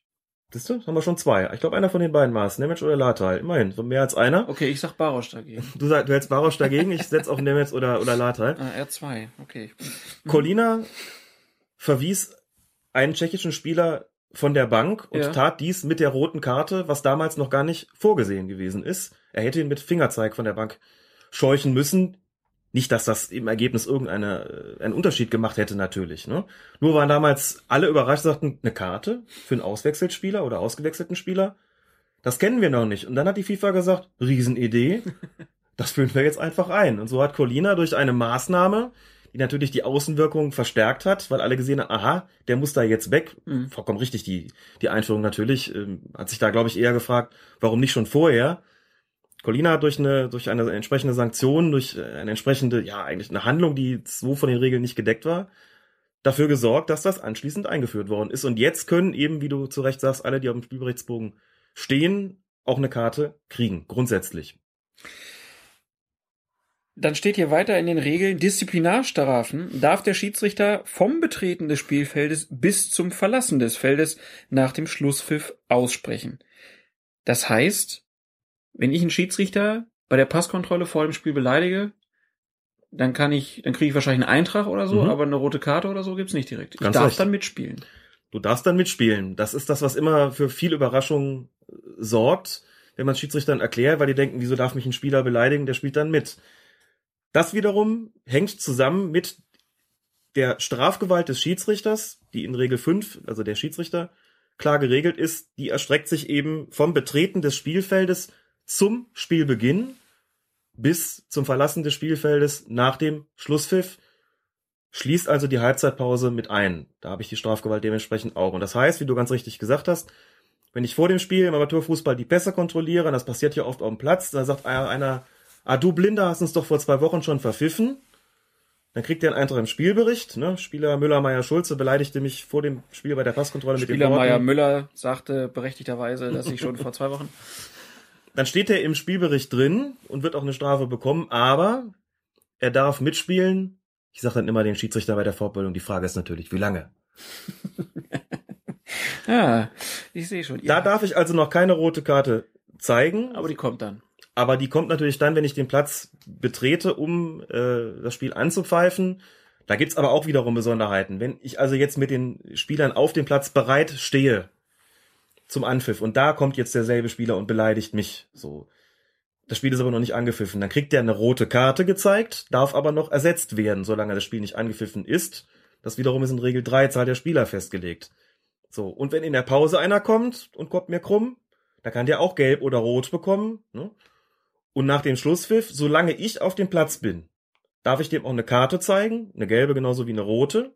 Wenn ich den Platz verlassen habe und beobachte dann von außerhalb, wie auf dem Platz was passiert oder beim Gang in die Kabine irgendwas passiert, kann ich keine Karte mehr zeigen, kann aber natürlich auch dann einen Vermerk im Spielbericht machen und müsste es auch, dass der Spieler Müller, Meier, Schulze mich nach dem Spiel mit folgenden Worten beleidigt hat und so weiter. Das geht also, das heißt, hier wird erstmal festgelegt, wann darf ich diese Karten überhaupt zeigen. Und das knüpft sozusagen an diese Strafgewalt von Regel 5 eben haargenau an. Dann lass uns heute mit dem verwarnungswürdigen Vergehen beschäftigen, also mit den gelben Karten. Und da gibt es in der Regel sieben Vergehen. Vier davon werden genauer noch benannt. Drei davon, die können wir relativ knapp abhalten. Das ist zum einen das Ignorieren des vorgeschriebenen Abstands bei Eckstoß, Freistoß oder Einwurf. Gibt's da aber jetzt keine Konkretisierung, ob ich das dann direkt mache oder erst bei wiederholtem Vergehen? Grundsätzlich direkt unter Beachtung der Vorteilsbestimmung. Klassisches Beispiel ist der Spieler, der zu früh aus der Mauer vorläuft beim Freistoß. Das kennt man ja. Da soll der Schiedsrichter immer erst abwarten, was passiert denn, wenn der Ball im Tor landet, wird das Tor gegeben und der Spieler wird nicht verwarnt. Begründung, er hat eine Unsportlichkeit versucht, also hat durch das zu frühe Vorlaufen aus der Mauer versucht, dieses Tor zu verhindern. Das ist ihm nicht geglückt. Deshalb wird von einer Verwarnung abgesehen. In allen anderen Fällen, also wenn der Ball nicht ins Tor geht, zur Ecke gelenkt wird, was auch immer, am Torgestänge landet, wird der Freistoß wiederholt. Klar. Und der Spieler wird, wie eben in dieser Regel festgelegt, wegen Nicht-Einhalten des vorgeschriebenen Abstandes mit einer gelben Karte bedacht. Das gilt, wie gesagt, grundsätzlich auch schon beim ersten Mal. Weshalb ich als Schiedsrichter, um eine Kartenflut möglichst zu vermeiden, gehalten bin, die Spieler auf Distanz zu bringen. Das ist überhaupt der Grund, warum der Schiedsrichter eine Mauer stellt. Natürlich kann der auch laufen lassen ne, und da gucken, was passiert. Natürlich gibt es auch, das haben wir ja vorhin schon angesprochen, die Möglichkeit, auf den Mauerabstand zu verzichten, seitens der Mannschaft, die den Freistoß bekommt, wenn sie sich davon verspricht, einen größeren Ertrag verspricht, als wenn der Schiedsrichter den Abstand herstellt. Wenn sie darauf verzichtet und schnell ausführt, darf sie sich aber auch nicht beschweren, wenn das dann in die Hose geht. Dann ist der Schiedsrichter nicht gehalten, wiederholen zu lassen und zu verwahren, sondern dann sagt man, ihr habt verzichtet, dann lebt auch mit dem Ergebnis. Auch im Sinne und Geist der Spielregeln. Ansonsten bin ich als Schiedsrichter, wie gesagt, immer gehalten, beim Einwurf, beim Eckstoß, beim Freistoß zu sagen, kommen Sie bitte hier hin. Oder Lutz Wagner, der DFB-Lewert, hat das mal auf einer Fortbildung in Köln so schön gesagt, wie bringe ich denn eine ganze Mauer auf den vorgesehenen Abstand? Und Lutz Wagner hat gesagt, mach das mal anders, als zu sagen, meine Herren, hier sind die 9,15 Meter, hier kommen Sie bitte mal hin. Besser ist es, sich einen Verantwortlichen rauszupicken, den zu sagen, Nummer 5, kommen Sie bitte mit mir mit, hier sind die 9,15 Meter und bringen Sie bitte die anderen gleich mit. Dann ist der verantwortlich dafür, dass die Mauer richtig steht und fühlt sich in der Pflicht. Super Tipp, funktioniert total großartig. Dann haben wir als zweiten und dritten Punkt zwei klare Punkte. Wieder, beziehungsweise Betreten des Spielfelds ohne Erlaubnis des Schiedsrichters und Punkt Nummer drei, absichtliches Verlassen des Spielfelds ohne Erlaubnis des Schiedsrichters. Also ich darf nicht, wenn ich verletzt vom Platz gewatschelt bin, beziehungsweise getragen wurde, einfach wieder auf den Platz laufen. Und ich darf auch nicht einfach runtergehen. Ja. Da muss ich mich dann abmelden beim Schiedsrichter. Grundsätzlich ja, es sei denn, du bist verletzt, dann wird von dir als verletzten Spieler nicht verlangt, dass du nur sagst, ich muss mal raus. Das darfst du natürlich, aber wenn du aufs Klo musst, musst du dich abmelden. Tust es nicht, bist du ein Fall für eine Verwarnung. ja, und der Verteidiger, der muss ja immer mit. Und da kriegst du noch gesagt, sagen, verpiss ne? dich. Ja, super. Punkt Nummer vier ist dann das unsportliche Betragen. Und da, da gibt's ja eine lange Liste, die Mhm. dieses unsportliche Betragen nochmal erläutert. Wir gehen das mal so ein bisschen sporadisch durch, würde ich vorschlagen. Kann man ja in den Regeln unter Regel 12 auf Seite 87, das Ganze gibt's ja als PDF auf der DFB-Seite, werden wir auch verlinken, kann man alles nochmal nachlesen. Da sind so Sachen dabei wie ähm, zur Unterbindung oder Verhinderung eines aussichtsreichen Gegenangriffs ein taktisches Foul begehen oder einen Gegner halten, um ihn dadurch vom Ball zu trennen oder um zu verhindern, dass der Gegner in Ballbesitz gelangt, den Ball mit der Hand spielen, versuchen durch ein Handspiel ein Tor zu erzielen, versuchen den Schiedsrichter durch das Simulieren einer Verletzung oder eines angeblichen Fouls, also einer Schwalbe zu täuschen, während des Spiels ohne Erlaubnis des Schiedsrichters seinen Platz mit dem Torhüter tauschen, sich gegenüber dem Spiel respektlos verhalten. Was heißt das denn? Das heißt zum Beispiel, wenn es einen Strafstoß gibt und der Torwart weigert sich, seinen Platz zwischen den Pfosten einzunehmen, ist er ein Fall für eine gelbe Karte, weil die Tatsache, dass er sich weigert, diesem Strafstoß entgegenzusehen, ein respektloses Verhalten gegenüber dem Spiel ist. Okay. Gutes Beispiel. Habe ich verstanden. ja, dann äh, Mein Lieblingspunkt ist natürlich das unerlaubte Markierung, das unerlaubte Anbringen von Markierungen auf dem Spielfeld. also da sind Torhüter besonders gefährdet. Da sind Torhüter besonders gefährdet. Auf dem Ascheplatz. Auf dem Ascheplatz, genau. Aber das steht explizit so drin. Mir ist jetzt ehrlich gesagt persönlich kein einziger Fall bekannt, in dem so ein Torwart wirklich mal verwarnt worden ist. Ich ähm, habe bei meinen Spielen auch immer davor, dafür gesorgt, dass das gar nicht erst passiert, vor allem wenn ein Beobachter draußen stand. Der Torwart gesagt, lass den Quatsch, sonst muss ich dich verwarnen. Ne? Dann fangen wir hier mit einer gelben Karte an, haben das Spiel noch gar nicht, gar nicht angepfiffen. Also Spaß hier am besten, dann äh, sind wir hier irgendwie friedlicher miteinander im Geschäft. Und einen Punkt gibt's hier dann auch noch, der nach der Rückpassregel bestimmt erst da reingeflossen ist. Ja. Bei einem Rückpass zum eigenen Torhüter den Ball absichtlich auf unkonventionelle Art mit dem Kopf, der Brust oder den Knie spielen, um die Rückpassregel zu umgehen.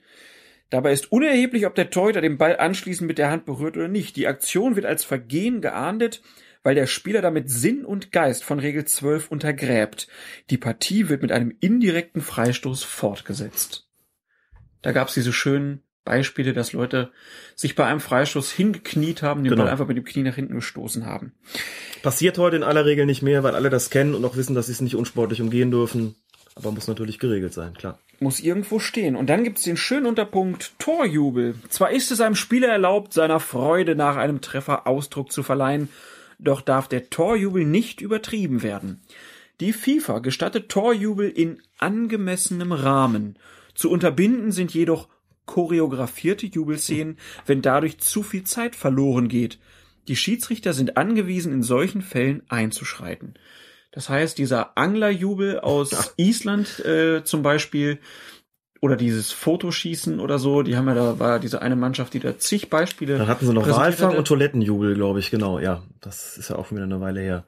Und das hätte eigentlich alles gelbe Karten nach sich ziehen müssen, weil es hat schon ziemlich lang gedauert. Das hat schon ziemlich lange gedauert. Ist natürlich reine Effekthascherei. Das sieht natürlich lustig aus, wenn man das sieht. Kann man aber auch nicht jedes Mal bringen. Aber sie haben es eine ganze Weile gebracht, haben äh, sozusagen weltweit dadurch Popularität bekommen. Ein Fahrrad haben sie noch Ein gemacht. Fahrrad haben sie, ach, stimmt, ein Fahrrad war auch noch dabei. Also ganz, ganz eigenartige Sachen. Dass sie das nicht mehr tun, könnte zum einen daran liegen, dass sich ihr Repertoire inzwischen erschöpft hat. Zum anderen aber auch daran liegen, dass die Schiedsrichter irgendwann eingegriffen und gesagt haben, das wollen wir nicht. Es ist schon, geht schon Richtung Demütigung des Gegners. Ist einfach eine Sache, die vollkommen ablenkt vom Eigentlichen des Fußballspiels. Und, Vielleicht haben sie äh, auch keine Tore mehr geschossen. Oder das. Das ist die, das ist die nächste Möglichkeit, klar. Ja, dann äh, wird das auch noch ein bisschen konkretisiert, ähm, wie dann mit dem Torjubel umzugehen ist. Ein Spieler wird verwarnt, wenn er nach Meinung des Schiedsrichters mit provozierenden, höhnischen oder aufhetzenden Gesten jubelt. Also Di Canio mit seinem Gruß vor der Kurve, das hätte eigentlich auch eine gelbe Karte Das- geben müssen.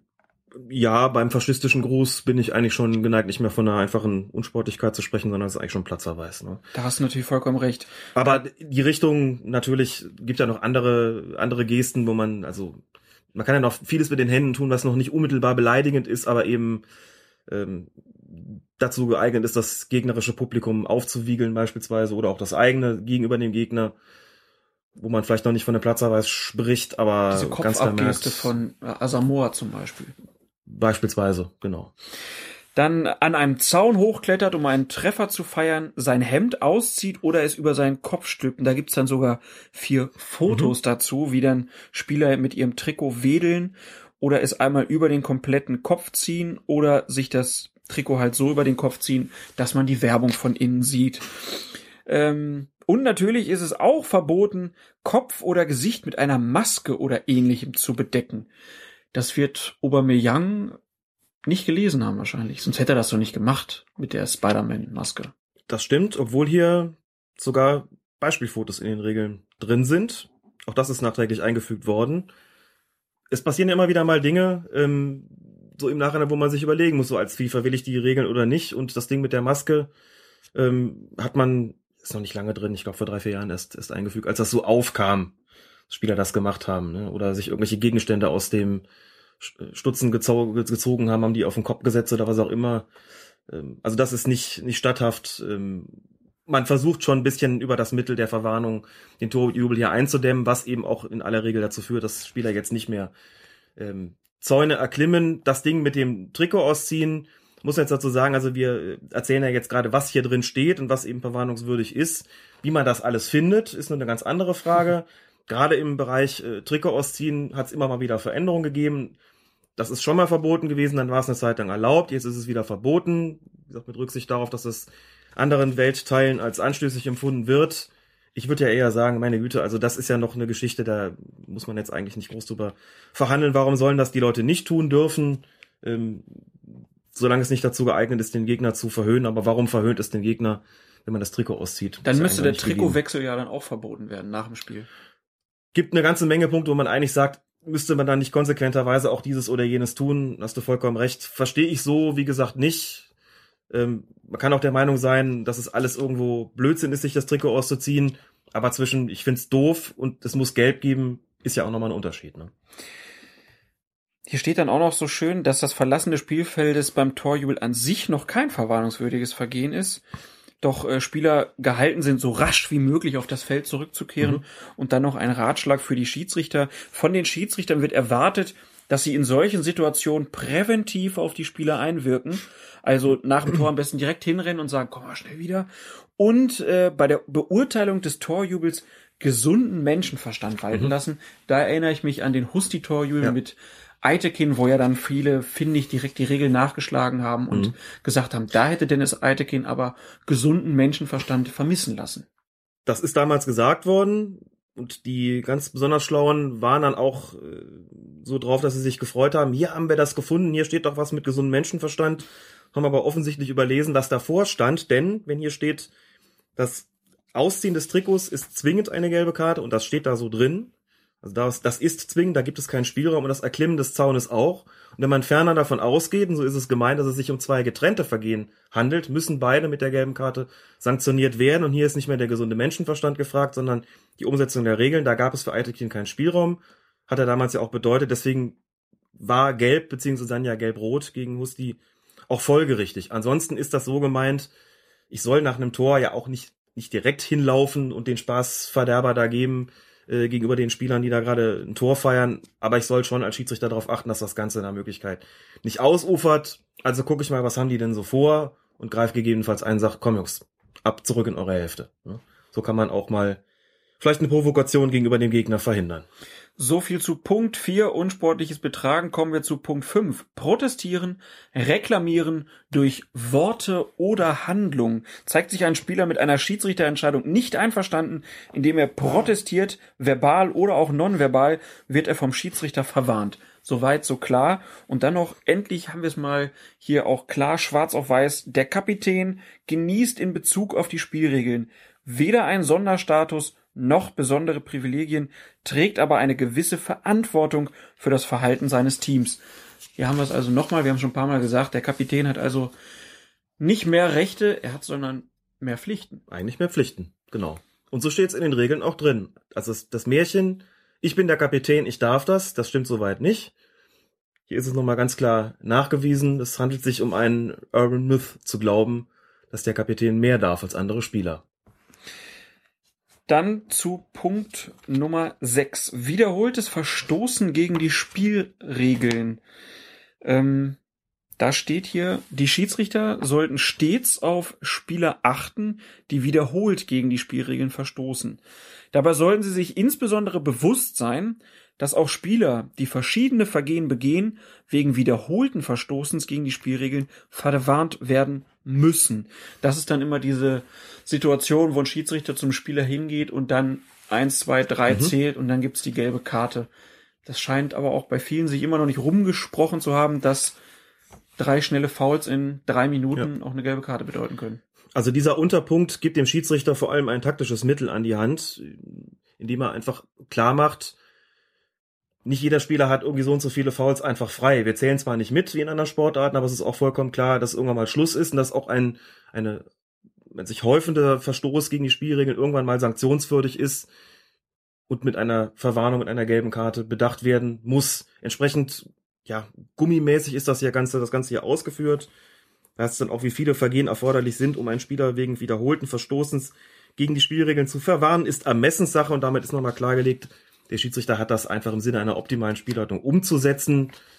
Aber man kann es eben nicht a priori sagen, wie viele Verstöße da äh, begangen werden müssen. Aber das ist das Mittel, was ihm eben da auch, wie gesagt, an die Hand gegeben ist, um taktisch zu handeln.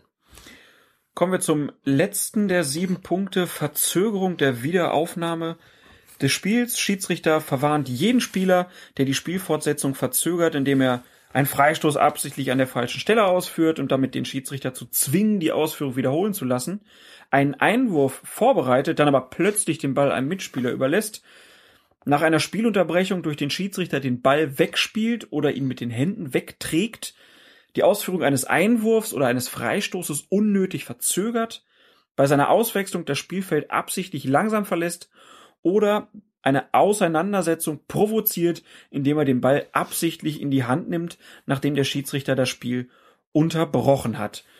Diese Punkte sind aber zwingend oder sind das Punkte, die auch wieder einen Ermessensspielraum haben? Nee, hier gibt's einen Ermessensspielraum. Wenn man das wörtlich auslegen würde, dann müsste man ja sagen, also äh, jeder Spieler, der so tut, als würfe er den Ball ein, äh, gibt ihm dann einem Mitspieler, dass er dazu verwahren wäre. Das ist natürlich nicht so. Hier ist ein gewisser Ermessensspielraum gegeben und hier wird von den Schiedsrichtern ein gewisses Augenmaß verlangt, was aber auch bedeutet, weil das schon relativ klar so da drin steht, dass man als Schiedsrichter darauf hinwirken muss, dass es dazu möglichst gar nicht erst kommt.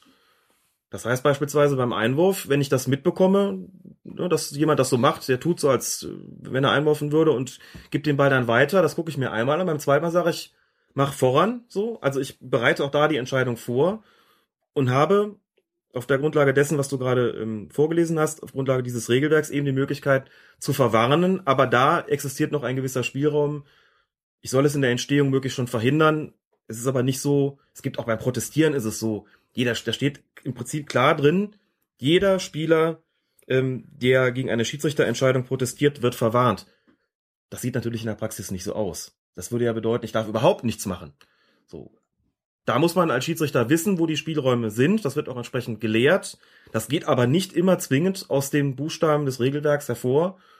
Und bei manchen Kollegen hat man manchmal das Gefühl, dass sie bei den Fortbildungen nicht so gut zugehört haben, weil sie eben sehr streng und sehr eng an diesen äh, Regeln bleiben und tatsächlich anfangen, gelb zu zeigen, sobald der Erste den Einwurf seinem Mitspieler überlässt. Mit der Begründung, das steht da so drin. Dann sagt, naja gut, dann fehlt so ein bisschen das Augenmaß. Und dann äh, schadet man mit so einer gelben Karte eigentlich mehr, als man dem Spiel nutzt, weil die Spieler dann unruhig werden und äh, sich die Unsportlichkeiten eher häufen, als nachzulassen. Aber das muss man so entsprechend wissen, aber an dem Punkt ist der Spielraum auf jeden Fall gegeben, ja. Dann haben wir also die sieben Punkte für verwarnungswürdiges, für verwarnungswürdige Vergehen. Ach, manchmal ist es auch schwierig mit dem Deutsch, ne?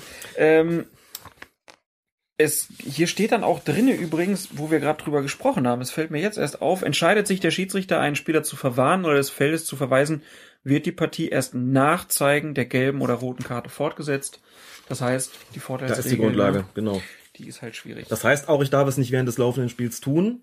Ne? Das heißt aber auch, wenn ich einen Spieler verwahren will. Also ich darf nicht während das Spiel läuft neben einem herlaufen, dem die gelbe Karte zeigen. Genau. Und dann geht der. Nochmal, also das sieht man ja natürlich nie, das weiß im Prinzip auch jeder. Ja, schön ne? aussieht. Klar. läuft dann nebenher, sprintet den ab, zeigt ihm gelb und dann geht's weiter. Das Einzige, was ich eben darf, ist, ich muss das Spiel nicht sofort dafür unterbrechen. Also ich kann beispielsweise bei einer, bei einer verwarnungswürdigen Vergehen ja auch auf Vorteil entscheiden und darf dann eben die Verwarnung in der nächsten Spielunterbrechung aussprechen. Also klassisches Beispiel, taktisches Foul im Mittelfeld, ich will gelb zeigen, es gibt aber einen super guten Vorteil. Daraus resultiert eine Top-Torchance. Der Torwart kann den Ball zur Ecke ablenken. Da gibt's einen Eckstoß und dann zeige ich die gelbe Karte dann nachträglich, was ich darf solange das Spiel, wie vorhin bei den Fragen eben schon mal gesagt, nicht wieder fortgesetzt ist. Die Möglichkeit habe ich. Was ich nicht tun darf, jeder weiß es und trotzdem muss es eben eine regeltechnische Grundlage geben, ist das, dass ich darf eben nicht während des laufenden Spiels eine gelbe Karte ziehen. Wenn ich verwahren will, muss das Spiel unterbrochen sein oder ich muss es in der, Re das wird ja auch die Regel sein, dafür eben unterbrechen, um diese Verwarnung auszusprechen. Und dann wird es eben auch eine Spielfortsetzung geben, die ja immer erforderlich ist, wenn das Spiel wegen irgendwas unterbrochen ist. Die Regel gibt dann sogar noch klar wieder, wann ein Auswechselspieler oder ein ausgewechselter Spieler verwarnt wird. Mhm. Und da sind es dann nur drei äh, Vergehen.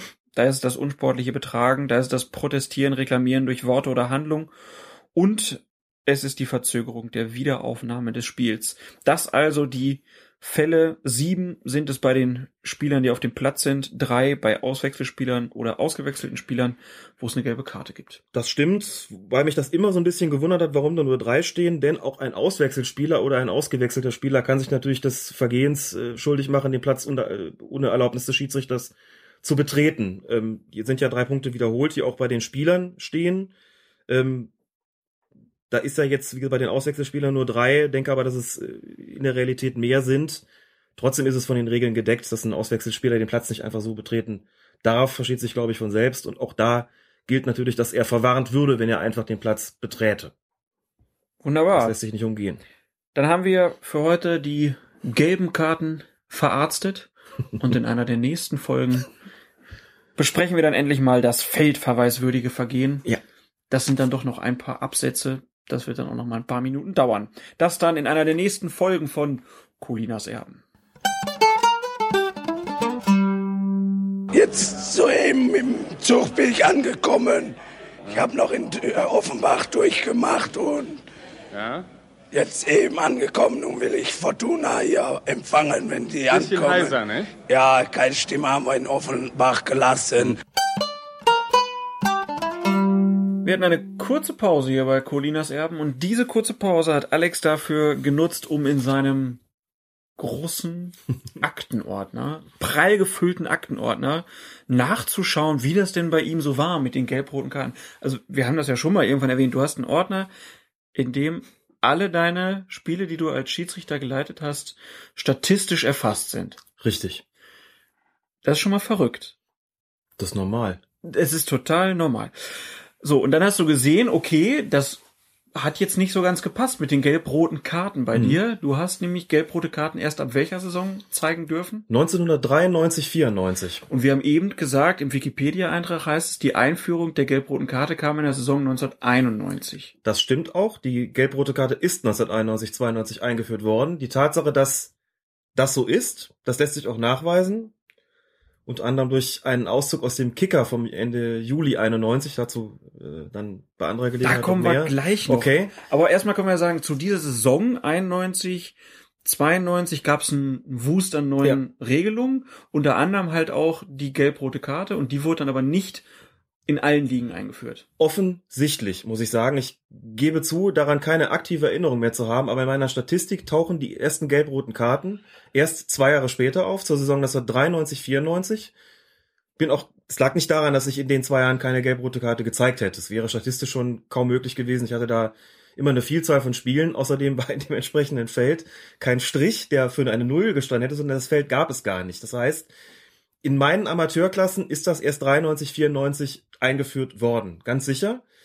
Das kann dann eigentlich nur bedeuten, dass es übergangsweise dann doch noch die Zeitstrafe gegeben hat. Ich bin ja eben davon ausgegangen, dass mit der Einführung der gelb-roten Karte in der Bundesliga sich die Zeitstrafe auch im Amateurbereich erübrigt hatte. Das kam aber offensichtlich erst mit zwei Jahren Verzögerung. Mhm. Wie ich jetzt mit Blick auf meine eigene Statistik, die an der Stelle wirklich unbestechlich ist, mit Sicherheit sagen kann. Die total normale Statistik. Wir werden uns das nochmal angucken. Ich war, ich war ein bisschen erschüttert, was du da alles hattest. Aber gut. Dann kommen wir jetzt zu diesen Regelungen, die dann in einem Kicker-Artikel, dem sogenannten Einwurf, von Schiedsrichter Dieter Pauli erläutert wurden. Dieter Pauli, wer ihn nicht kennt, der war bis 1990 Bundesliga-Schiedsrichter, hat 100 Spiele in der Bundesliga geleitet und hatte auch 65 internationale Berufungen und war dann zu diesem Zeitpunkt im Schiedsrichter-Lehrstab des DFB und hat über die Regeländerung geschrieben. Und der Artikel ist überschrieben mit der Überschrift keine Aufregung, neue Regelungen sind nicht kompliziert. Also das heißt, es gab damals scheinbar eine große Diskussion. Was wurde da alles umgestellt außer der gelben Karte noch? Unter anderem das, was man heute so landläufig als Rückpassverbot gilt, was ja kein Verbot des Rückpasses darstellt, aber ein Verbot der Aufnahme des Balles mit den Händen durch den Torwart. Also die Rückpassregel wurde auch da. nach kontrolliertem Zuspiel, Zuspiel des Balles mit dem Fuß durch einen Mitspieler.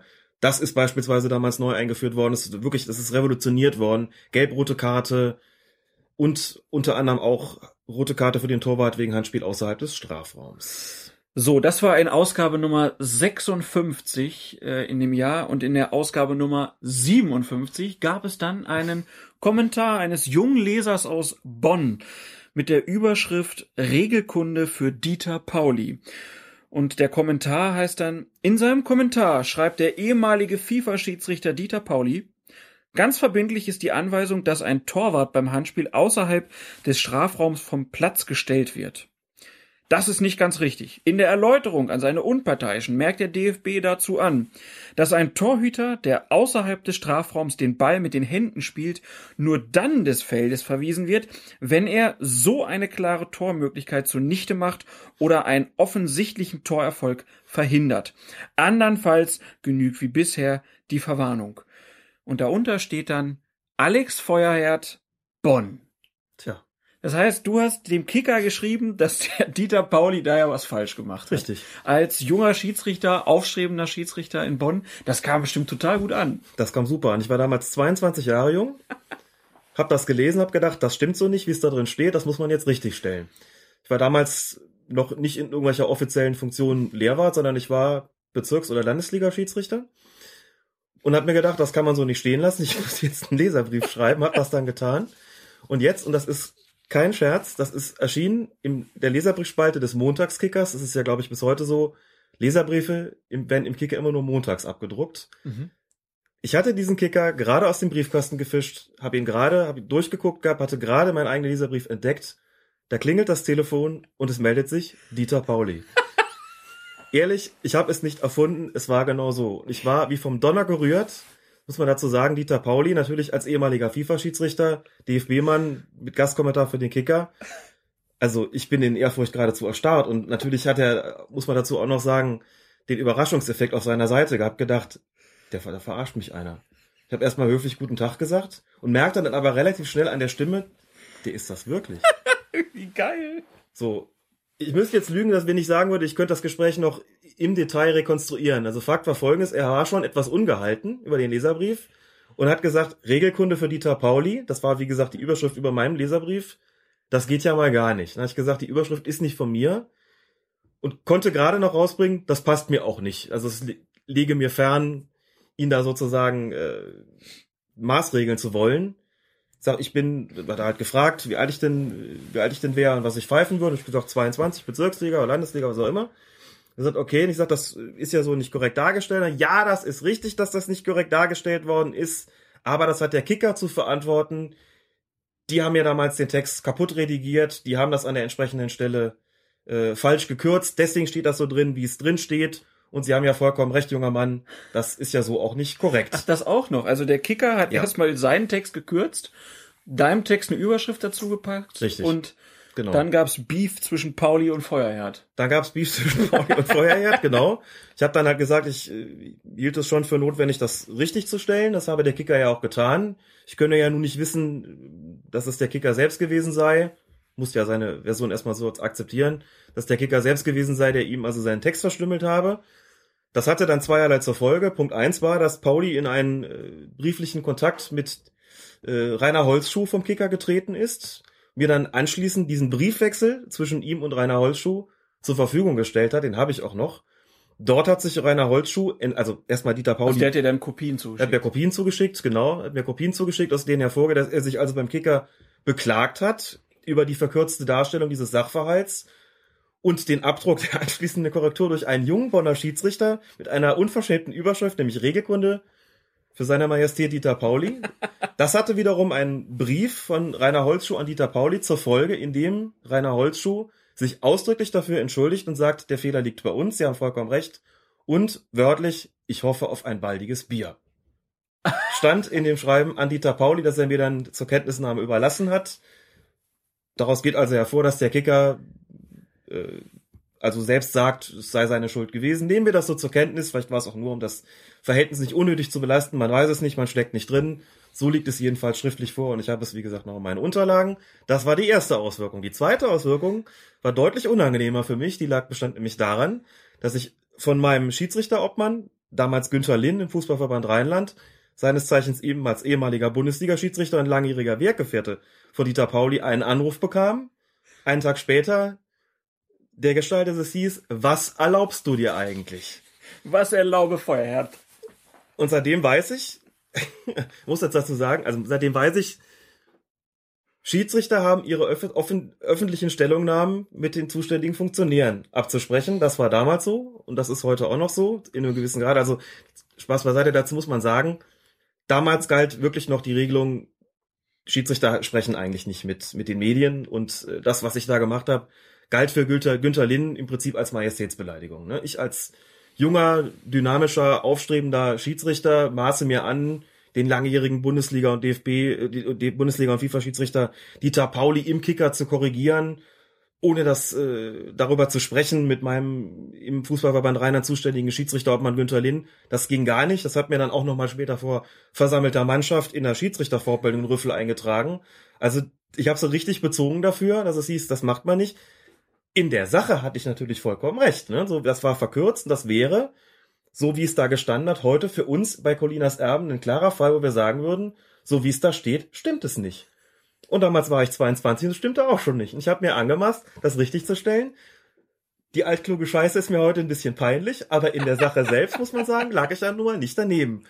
Aber das hat ordentlich rote Ohren gegeben anschließend. Was haben denn diese Kollegen so gesagt? Also die nicht jetzt dein Obmann da, sondern die anderen Schiedsrichterkollegen. Die fanden das super. Soweit sie es gesehen haben, fanden sie es so, ich habe noch mehr Anrufe bekommen. Hast du gesehen, du bist im Leserbrief ein Kicker und das noch zu einem Zeitpunkt, ich dachte, ja, ich habe auch schon mit Pauli geredet und Günther Lind hat mich auch schon zur Schnecke gemacht. Also da denkt man irgendwie, das ist ja ganz nett, ne?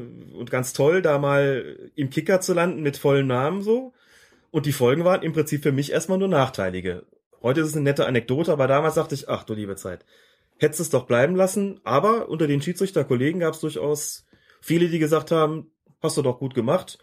Ich wette, das ist auch ein gehörigen Teil, der gedacht hat, der altkluge Feuerherd wieder, ne? Kann das wieder nicht bleiben lassen, muss er wieder irgendwie klugscheißen und im Kicker landen. Die haben sich nicht gemeldet. Es haben sich nur die gemeldet, die gesagt haben, hast du gut gemacht. Aber von dem Rest will ich lieber gar nichts wissen. Sehr schöne Anekdote, finde ich. War das dein erster Leserbrief an den Kicker?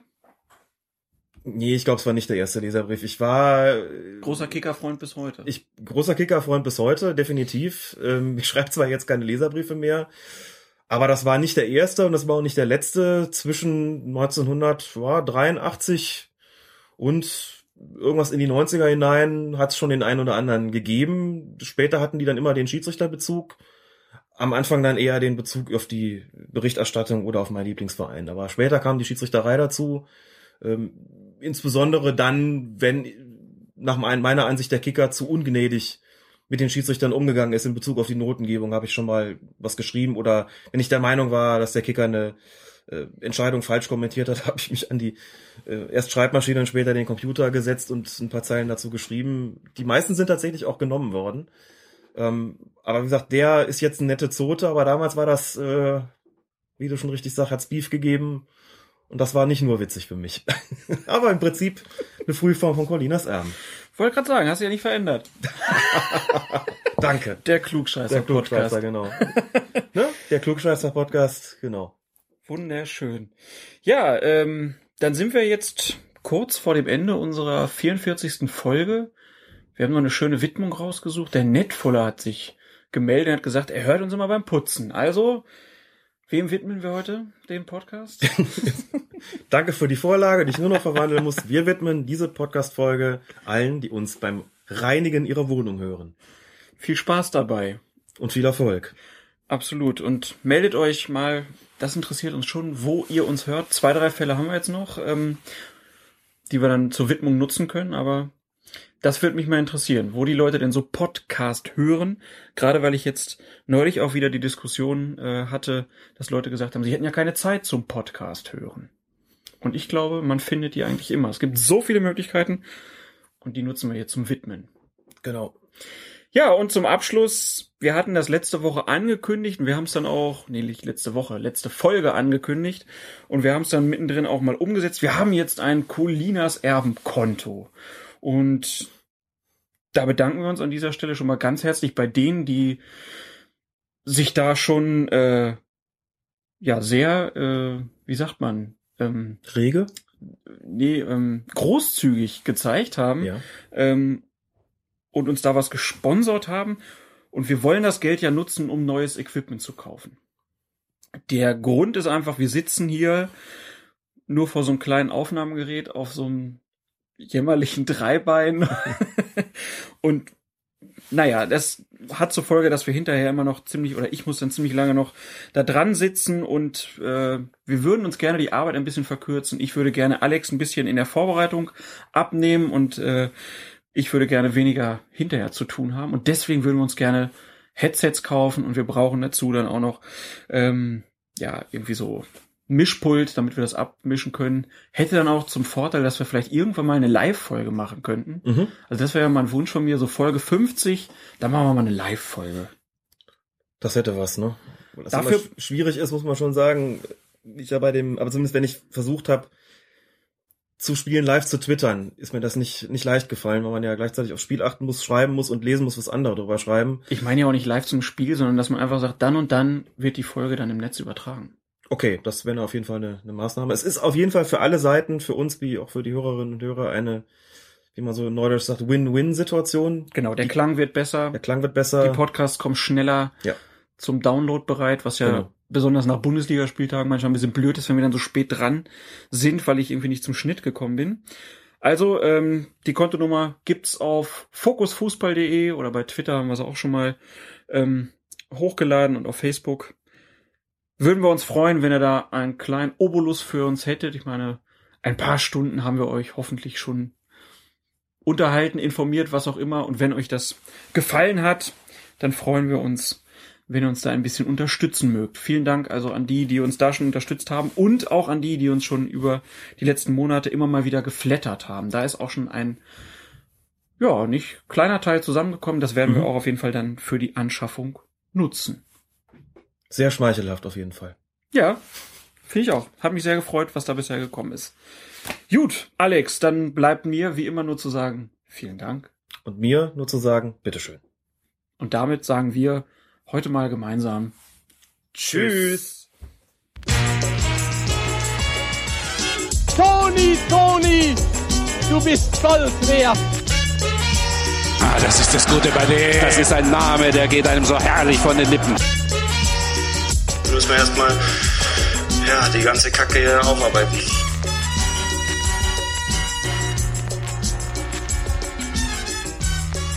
Colinas Erben. Ja, grüße Sie.